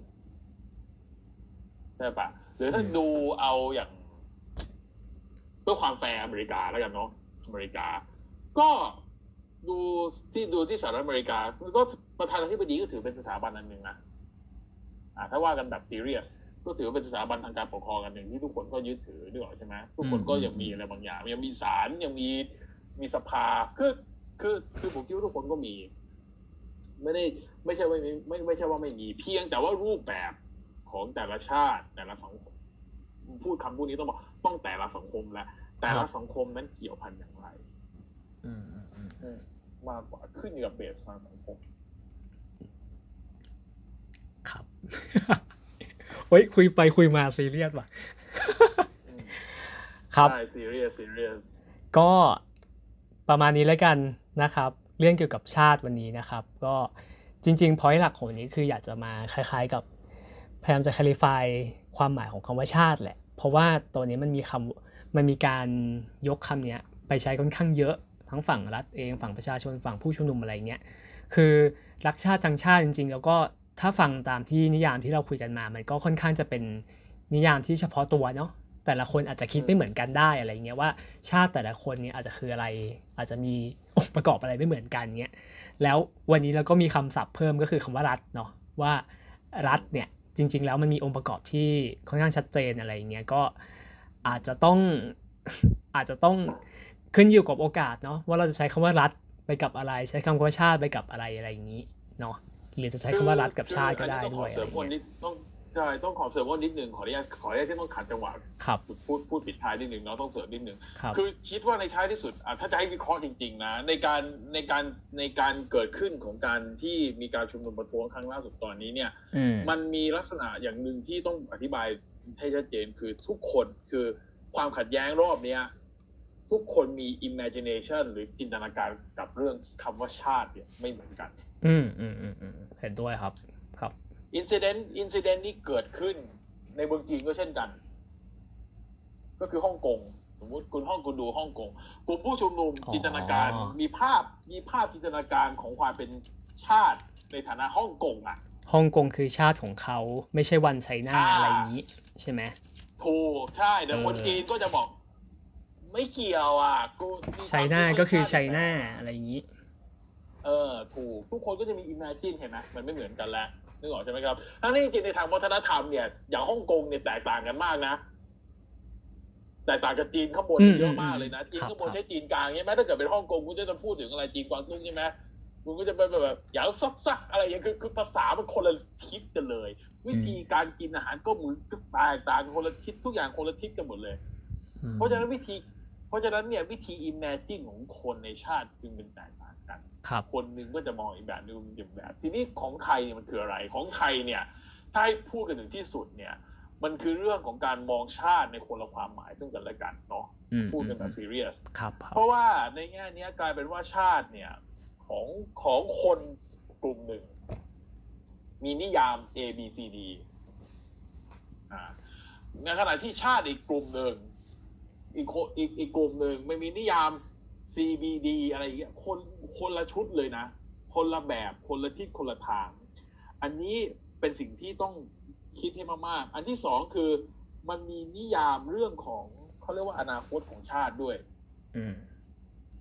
อย่าลืมว่าความคิดเรื่องชาติ เรื่องรัฐชาติเนี่ย มันมาพร้อมกับสมัยใหม่ ความคิดเรื่องรัฐชาติ ความคิดเรื่องชาติคือขอเรียกรวมเป็นรัฐรัฐชาติเลยแล้วกันเนาะรัฐชาติมันตั้งอยู่บนปรัชญาสมัยใหม่ หรือว่า modern philosophy ครับ เมื่อมันตั้งอยู่บนปรัชญาสมัยใหม่สิ่งที่ตามมาก็คือ ทิศทางการพัฒนาของชาติเนี่ย วิธีการมองเส้นเส้นทางกรอบเวลาเนี่ย มันมองเป็นเส้นตรงนะครับ อืมเป็นเส้นตรงแล้วพุ่งขึ้นเรื่อยๆครับคุณก็จะได้ยินว่าคนคนหนึ่งก็จะมองเรื่องความเจริญ คนคนหนึ่งก็จะมองเรื่องเนี่ยเจริญขึ้นเรื่อยๆ จะมองคือคือคือ concept มันคือวิธีการคิดแบบ modern เลยอะมองว่าเรื่องความเจริญ เน้นเรื่องความเจริญ เน้นเรื่องความสำคัญอ่าเพ ราะฉะนั้นวิธีวิธีมองเรื่องชาติมันจะต่างออกไปแล้ว ขณะที่วิธีคิดในศาสนาพุทธ ซึ่งเป็นศาสนาของคนส่วนใหญ่ในประเทศนี้อืมผมจะไม่บอกว่ามันเป็นศาสนาประจำชาติเนาะครับเพราะว่าเราไม่มีศาสนาประจำชาติ อันนี้เรายังไม่ได้ประกาศกันอย่างเป็นทางการ เรายังไม่มี national religion อืมแต่ถ้าเรายึดว่าความ แต่ถ้าเรายึดว่าชาติมันเป็นองค์ประกอบทางวัฒนธรรม ความคิดเชื่อส่วนใหญ่เราก็ต้อง follow ตามศาสนาพุทธ ศาสนาพุทธจะบอกคนอย่างหนึ่งเสมอว่า เมื่อถึงคริสต์เมื่อถึงพุทธศักราชที่ห้าพันศาสนาพุทธจะดับสลาย ระยะเวลาในตอนระหว่างนั้นเนี่ย มันเต็มไปด้วยความเสื่อมใกล้ถึงยังวะใกล้ถึงยังคิดสักเราเพิ่งผ่าน2,500มาได้63ปีเองเห็นปะวิเกินครึ่งแล้วนะเออเออใช่ไหม เออเกินเกินครึ่งนิดนึง เพราะฉะนั้นเนี่ย แน่นอนทุกอย่างมันคือความความความตกมันคือตกไปเรื่อยๆ เพราะฉะนั้นวิธีคิดแบบเพราะฉะนั้นวิธีคิดสองแบบเนี่ยคำถามคือเด็กรุ่นเด็ก มันจะไม่เด็กหรือรุ่นใหม่ก็ได้เพราะเป็นจริงมันประกอบด้วยคนหลายคนเนาะคนกลุ่มหนึ่งมองว่านี่คือ progression ที่จะต้องมองขึ้นไปขึ้นขึ้นไปข้างหน้า ขณะที่อีกคนหนึ่งมองว่ามันคือเนี่ย decline for whatever forever reason สำหรับสังคมอย่างนี้ เพราะฉะนั้นเราต้องรักษา เพราะฉะนั้นคนคนหนึ่งก็เพราะฉะนั้นคนกลุ่มหนึงก็จะบอก เมื่อมันจะ decline อย่างเงี้ยเราต้องรักษาให้มันกลับขึ้นมาอยู่ในระดับระดับเดิมอืมอืมคือพยายามรักษาของเดิมๆเอาไว้แล้วรักครัษาบสิ่งที่มันเป็นไปเพื่อไม่ให้มันตกต่ำลงนึกออกใช่ไหมครับ นี่คือวิธีคิดของคนของคนกลุ่มหนึ่งขณะที่คนอีกกลุ่มหนึ่งบอกมันต้องก็พุ่งไปเลยสิให้มัน progress ให้มันพุ่งหน้าต่ออมนี่คือเพราะฉะนั้นคือว่าง่ายๆ ถ้าพูดในสายคำภาษาคณิตศาสตร์ ทุกคนแม่งมาคนละเวกเตอร์เลย คือคนหนึ่งก็ชี้ไปทางหนึ่งคนหนึ่งก็ชี้ไปทางหนึ่งเรียนสถาปัตย์ก็น่าจะทราบว่าอืมเวกเตอร์นี่สำคัญมากคือทิศทางในการชี้ไปทางไหนชี้ไปทางไหนชี้ไปทางไหนนี่หรอกใช่ไหมพอชี้คนละทางก็ไม่เจอกันอะเนาะเออเออพอชี้คนละทางมันก็ไม่เจอ เพราะฉะนั้นก็ออมันก็ obvious อะว่าในท้ายที่สุดมันชัดเจนมากว่าในท้ายที่สุดตอนเนี้ยสิ่งที่ทุกคนพูดกันเนี่ย มันคือที่เรามาท่วงกันที่เรามีเรื่องเหตุการณ์ความไม่สงบต่างๆพวกเนี้ย คือเรื่องของการจินตนาการว่าในเรื่องชาติของตัวเองที่มันแตกต่างกันโดยสิ้นเชิงอืมอืมอืมอืมโดยครับสิ้นเชิงเรียกว่าโดยสิ้นเชิง เพราะฉะนั้นเมื่อพอมันเป็นแบบนี้โดยสิ้นเชิงมันต่างกันโดยสิ้นเชิง แล้วโอกาสที่มันพอมันเป็นเวกเตอร์ มันเป็นเส้นเวกเตอร์ โอกาสที่จะมาเจอกันก็คง ไม่ได้บอกว่า ไม่ได้บอกว่าจะเราเราไม่มีสัญชาติฉันทามติอะไรร่วมกันนะครับ ไม่ใช่นะครับ แต่ผมก็จะบอกว่า เวลาคุณเข้าใจวิธีวิวิธีคิดของแต่ละคนแต่ละคนแต่ละคนแบบเนี้ยคุณก็จะเริ่มรู้สึกแล้วก็คุณก็เข้าใจด้วยว่าอ๋อนิยามของชาติเป็นอย่างนี้นิยามของรัฐเป็นอย่างนี้ สิ่งที่เกิดขึ้นก็คือ คุณก็จะเข้าใจเองว่าอ๋อเหตุการณ์อย่างเนี้ยจะแก้ปัญหากันยังไงอืมนี่คือคอสำนี่คือคอสำคัญที่ผมพยายามจะสื่อว่าถ้าเกิดคุณอยากจะแก้ปัญหานี้ให้มันให้มัน successful คุณต้องเก็ตว่าแต่ละคนมีวิธีคิดอย่างไร แล้วคุณอืมค่อยๆมา work out ร่วมกัน ซึ่งอันนี้ก็ต้องเนี่ยว่าต้องอาศัยความความเปิดใจค่อนข้างเยอะ แล้วก็ที่สำคัญคือก็ต้องมีบารมีประมาณหนึ่งที่จะแก้ไขปัญหาได้ ซึ่งผมก็ไม่ค่อยแน่ใจว่า ว่าว่าว่าอะใครจะยอมเพราะว่าอย่างครันี้บต้องต้องถ้าจะแก้ไขกันจริงๆก็คงต้องมีการเจ็บตัวกันอะเออเนี่ย คือตอนแรกว่าจะกล่าวปิดแล้วเนาะแต่ว่าขออนุญาตถามพี่แพ็คเป็นคำถามสุดท้ายแล้วกันนี่เป็นคำถามปิดเลยอะคือ คือเท่าที่เราคุยกันมาอย่างที่เราบอกกันนะเนอะว่าแบบ นิยามคำว่าชาติของแต่ละฝ่ายอะตอนนี้มันมันไม่เหมือนกัน แล้วมันมันหาจุดเจอกันไม่เจอใช่ไหมทีนี้ยแล้วคืออย่างที่บอกเมื่อกี้ว่าวิธีในการแก้ก็คือมันต้องมาคุยกันใช่ไหมว่า imagination ของแต่ละคนเนี่ยมันมีอะไรบ้างที่มันเป็นฉันทามติร่วมกัน แต่ว่ามันก็เป็นวิธีที่ยากนะ ยากนะ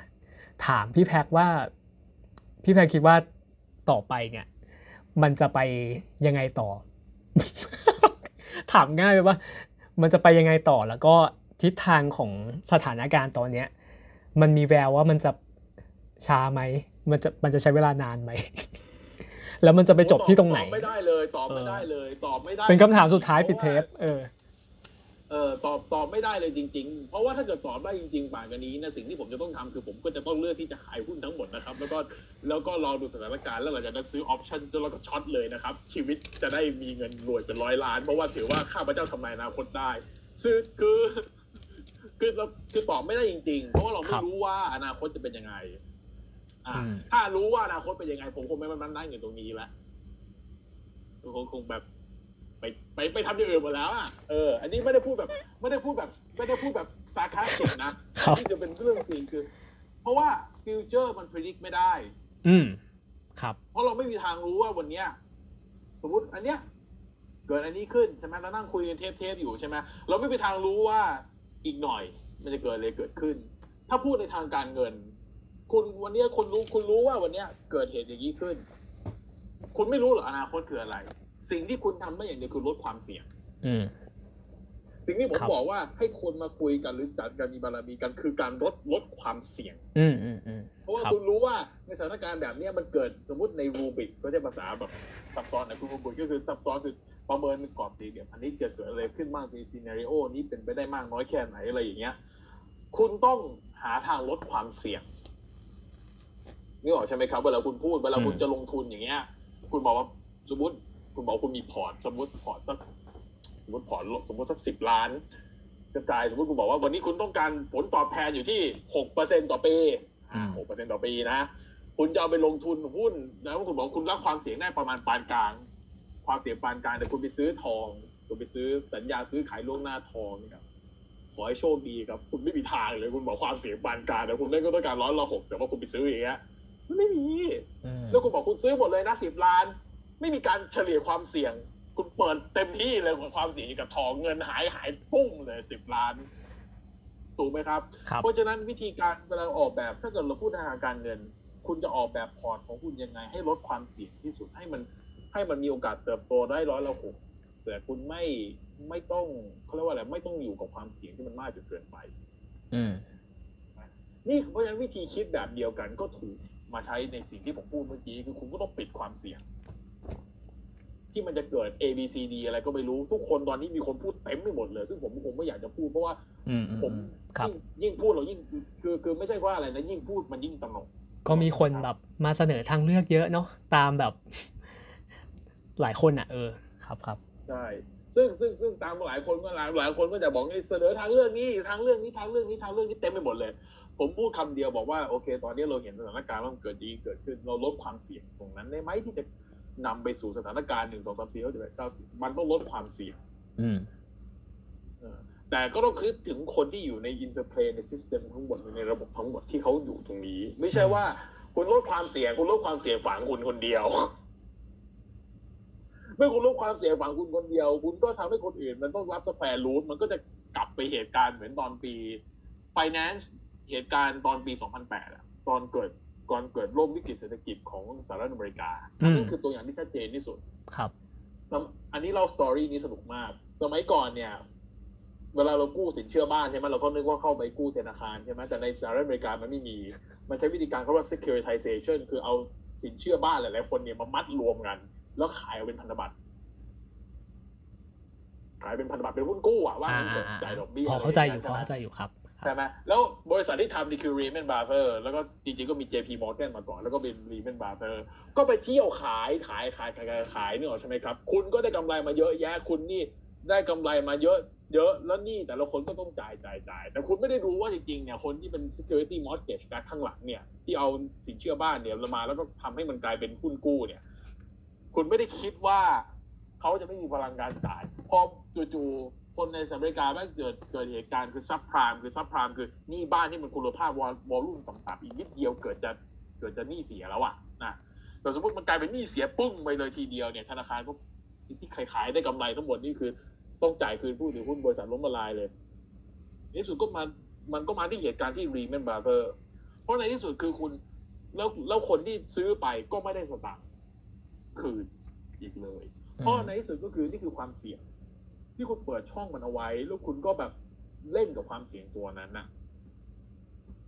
เออเพราะฉะนั้นเมื่ออย่างนี้ปุ๊บมันก็คือในท้ายที่สุดถ้าเกิดคุณบอกคุณจะเอาผลประโยชน์เข้าตัวเองขึ้นคือคือให้คุณจะได้รับโอ้ได้ดูได้ดีได้นั่นได้นั่น แต่คุณลืมไปว่าในทางการเงินแม้กระทั่งในชีวิตประจำวัน มันต้องมีใครสักคนที่สุดท้ายก็รับสแควร์รูทนี้คือต้องต้องจ่ายสมการเนี้ยต้องจ่าย มันไม่มีใครที่ได้ไป forever หรอกต้องมีคนเสีย เมื่อคุณคิดถึงประโยชน์ของเมื่อคุณจะทำคือคุณจะปิด risk risk เนี่ยคุณต้องคิดถึงทุกคน ถ้าเกิดคุณปิด risk โดยไม่คิดถึงทุกคนคุณคิดถึงตัวตัวคุณเองเนี่ย แล้วระบบมันพังขึ้นมาเนี่ยเวลาในทางการเงินจะถูกสอนเราถูกสอนตลอดเวลาว่าทำอะไรก็ได้ อย่าให้ระบบการเงินทั้งหมดโดยรวมมันพังอืมครับเพราะถ้ามันพังเมื่อไหร่ปุ๊บความเชื่อถือมันไม่มา ความเชื่อถือไม่มาคนไม่ลงทุนการหารายได้คือในที่สุดสุดท้ายสภาวะเศรษฐกิจมันจะแย่อืมอืมอืมเพ ราะฉะนั้นวิธีคิดนี้ก็คงต้องไปปรับใช้ คือคุณอย่าไปปิดความเสี่ยง ด้วยด้วยด้วยวิธีการที่คุณได้เปรียบอยู่คนเดียวอะไรอย่างเงี้ย คือคือผมคิดว่าที่ผมผมคิดว่าแมสเซจแบบนี้ผมอาจจะทุกคนอาจจะบอกว่าผมเป็นอะไรนะ เป็นพวกกลางไม่เลือกข้างอย่างนี้ผมคิดว่า แต่ผมคิดว่าในท้ายที่สุดคุณคุณก็ต้องคิดเรื่องพวกนี้ครับเรียกไม่พ้นเพราะว่าไม่งั้นถ้าเกิดสมมติคุณไม่คิดเรื่องพวกนี้คุณไม่อินคลูซีฟคุณไม่ทำในท้ายสุดท้ายระบบมันน่าจะเกิดปัญหาขึ้นในระยะยาวนะถ้าผมคิดว่าผมผมผมพูดแบบนี้แล้วกัน แต่ผมพูดในฐานะที่คนที่เป็นคนจัดการเรื่องความเสี่ยงเพราะเป็นคนครับอยู่ปัจจุบันอืมอ่า อันนี้พูด อันนี้พูดในมุมมองจากการจัดการความเสี่ยงนะครับ อันนี้ก็บอกประมาณนี้ อืมก็เนี่ยเราเราก็จบกันไปด้วยคำถามเนาะว่าจริง ๆ ก็ไม่มีคำตอบอะไรให้นะว่าสถานการณ์ต่อไปมันจะเป็นยังไงอะเนาะเออ แต่ก็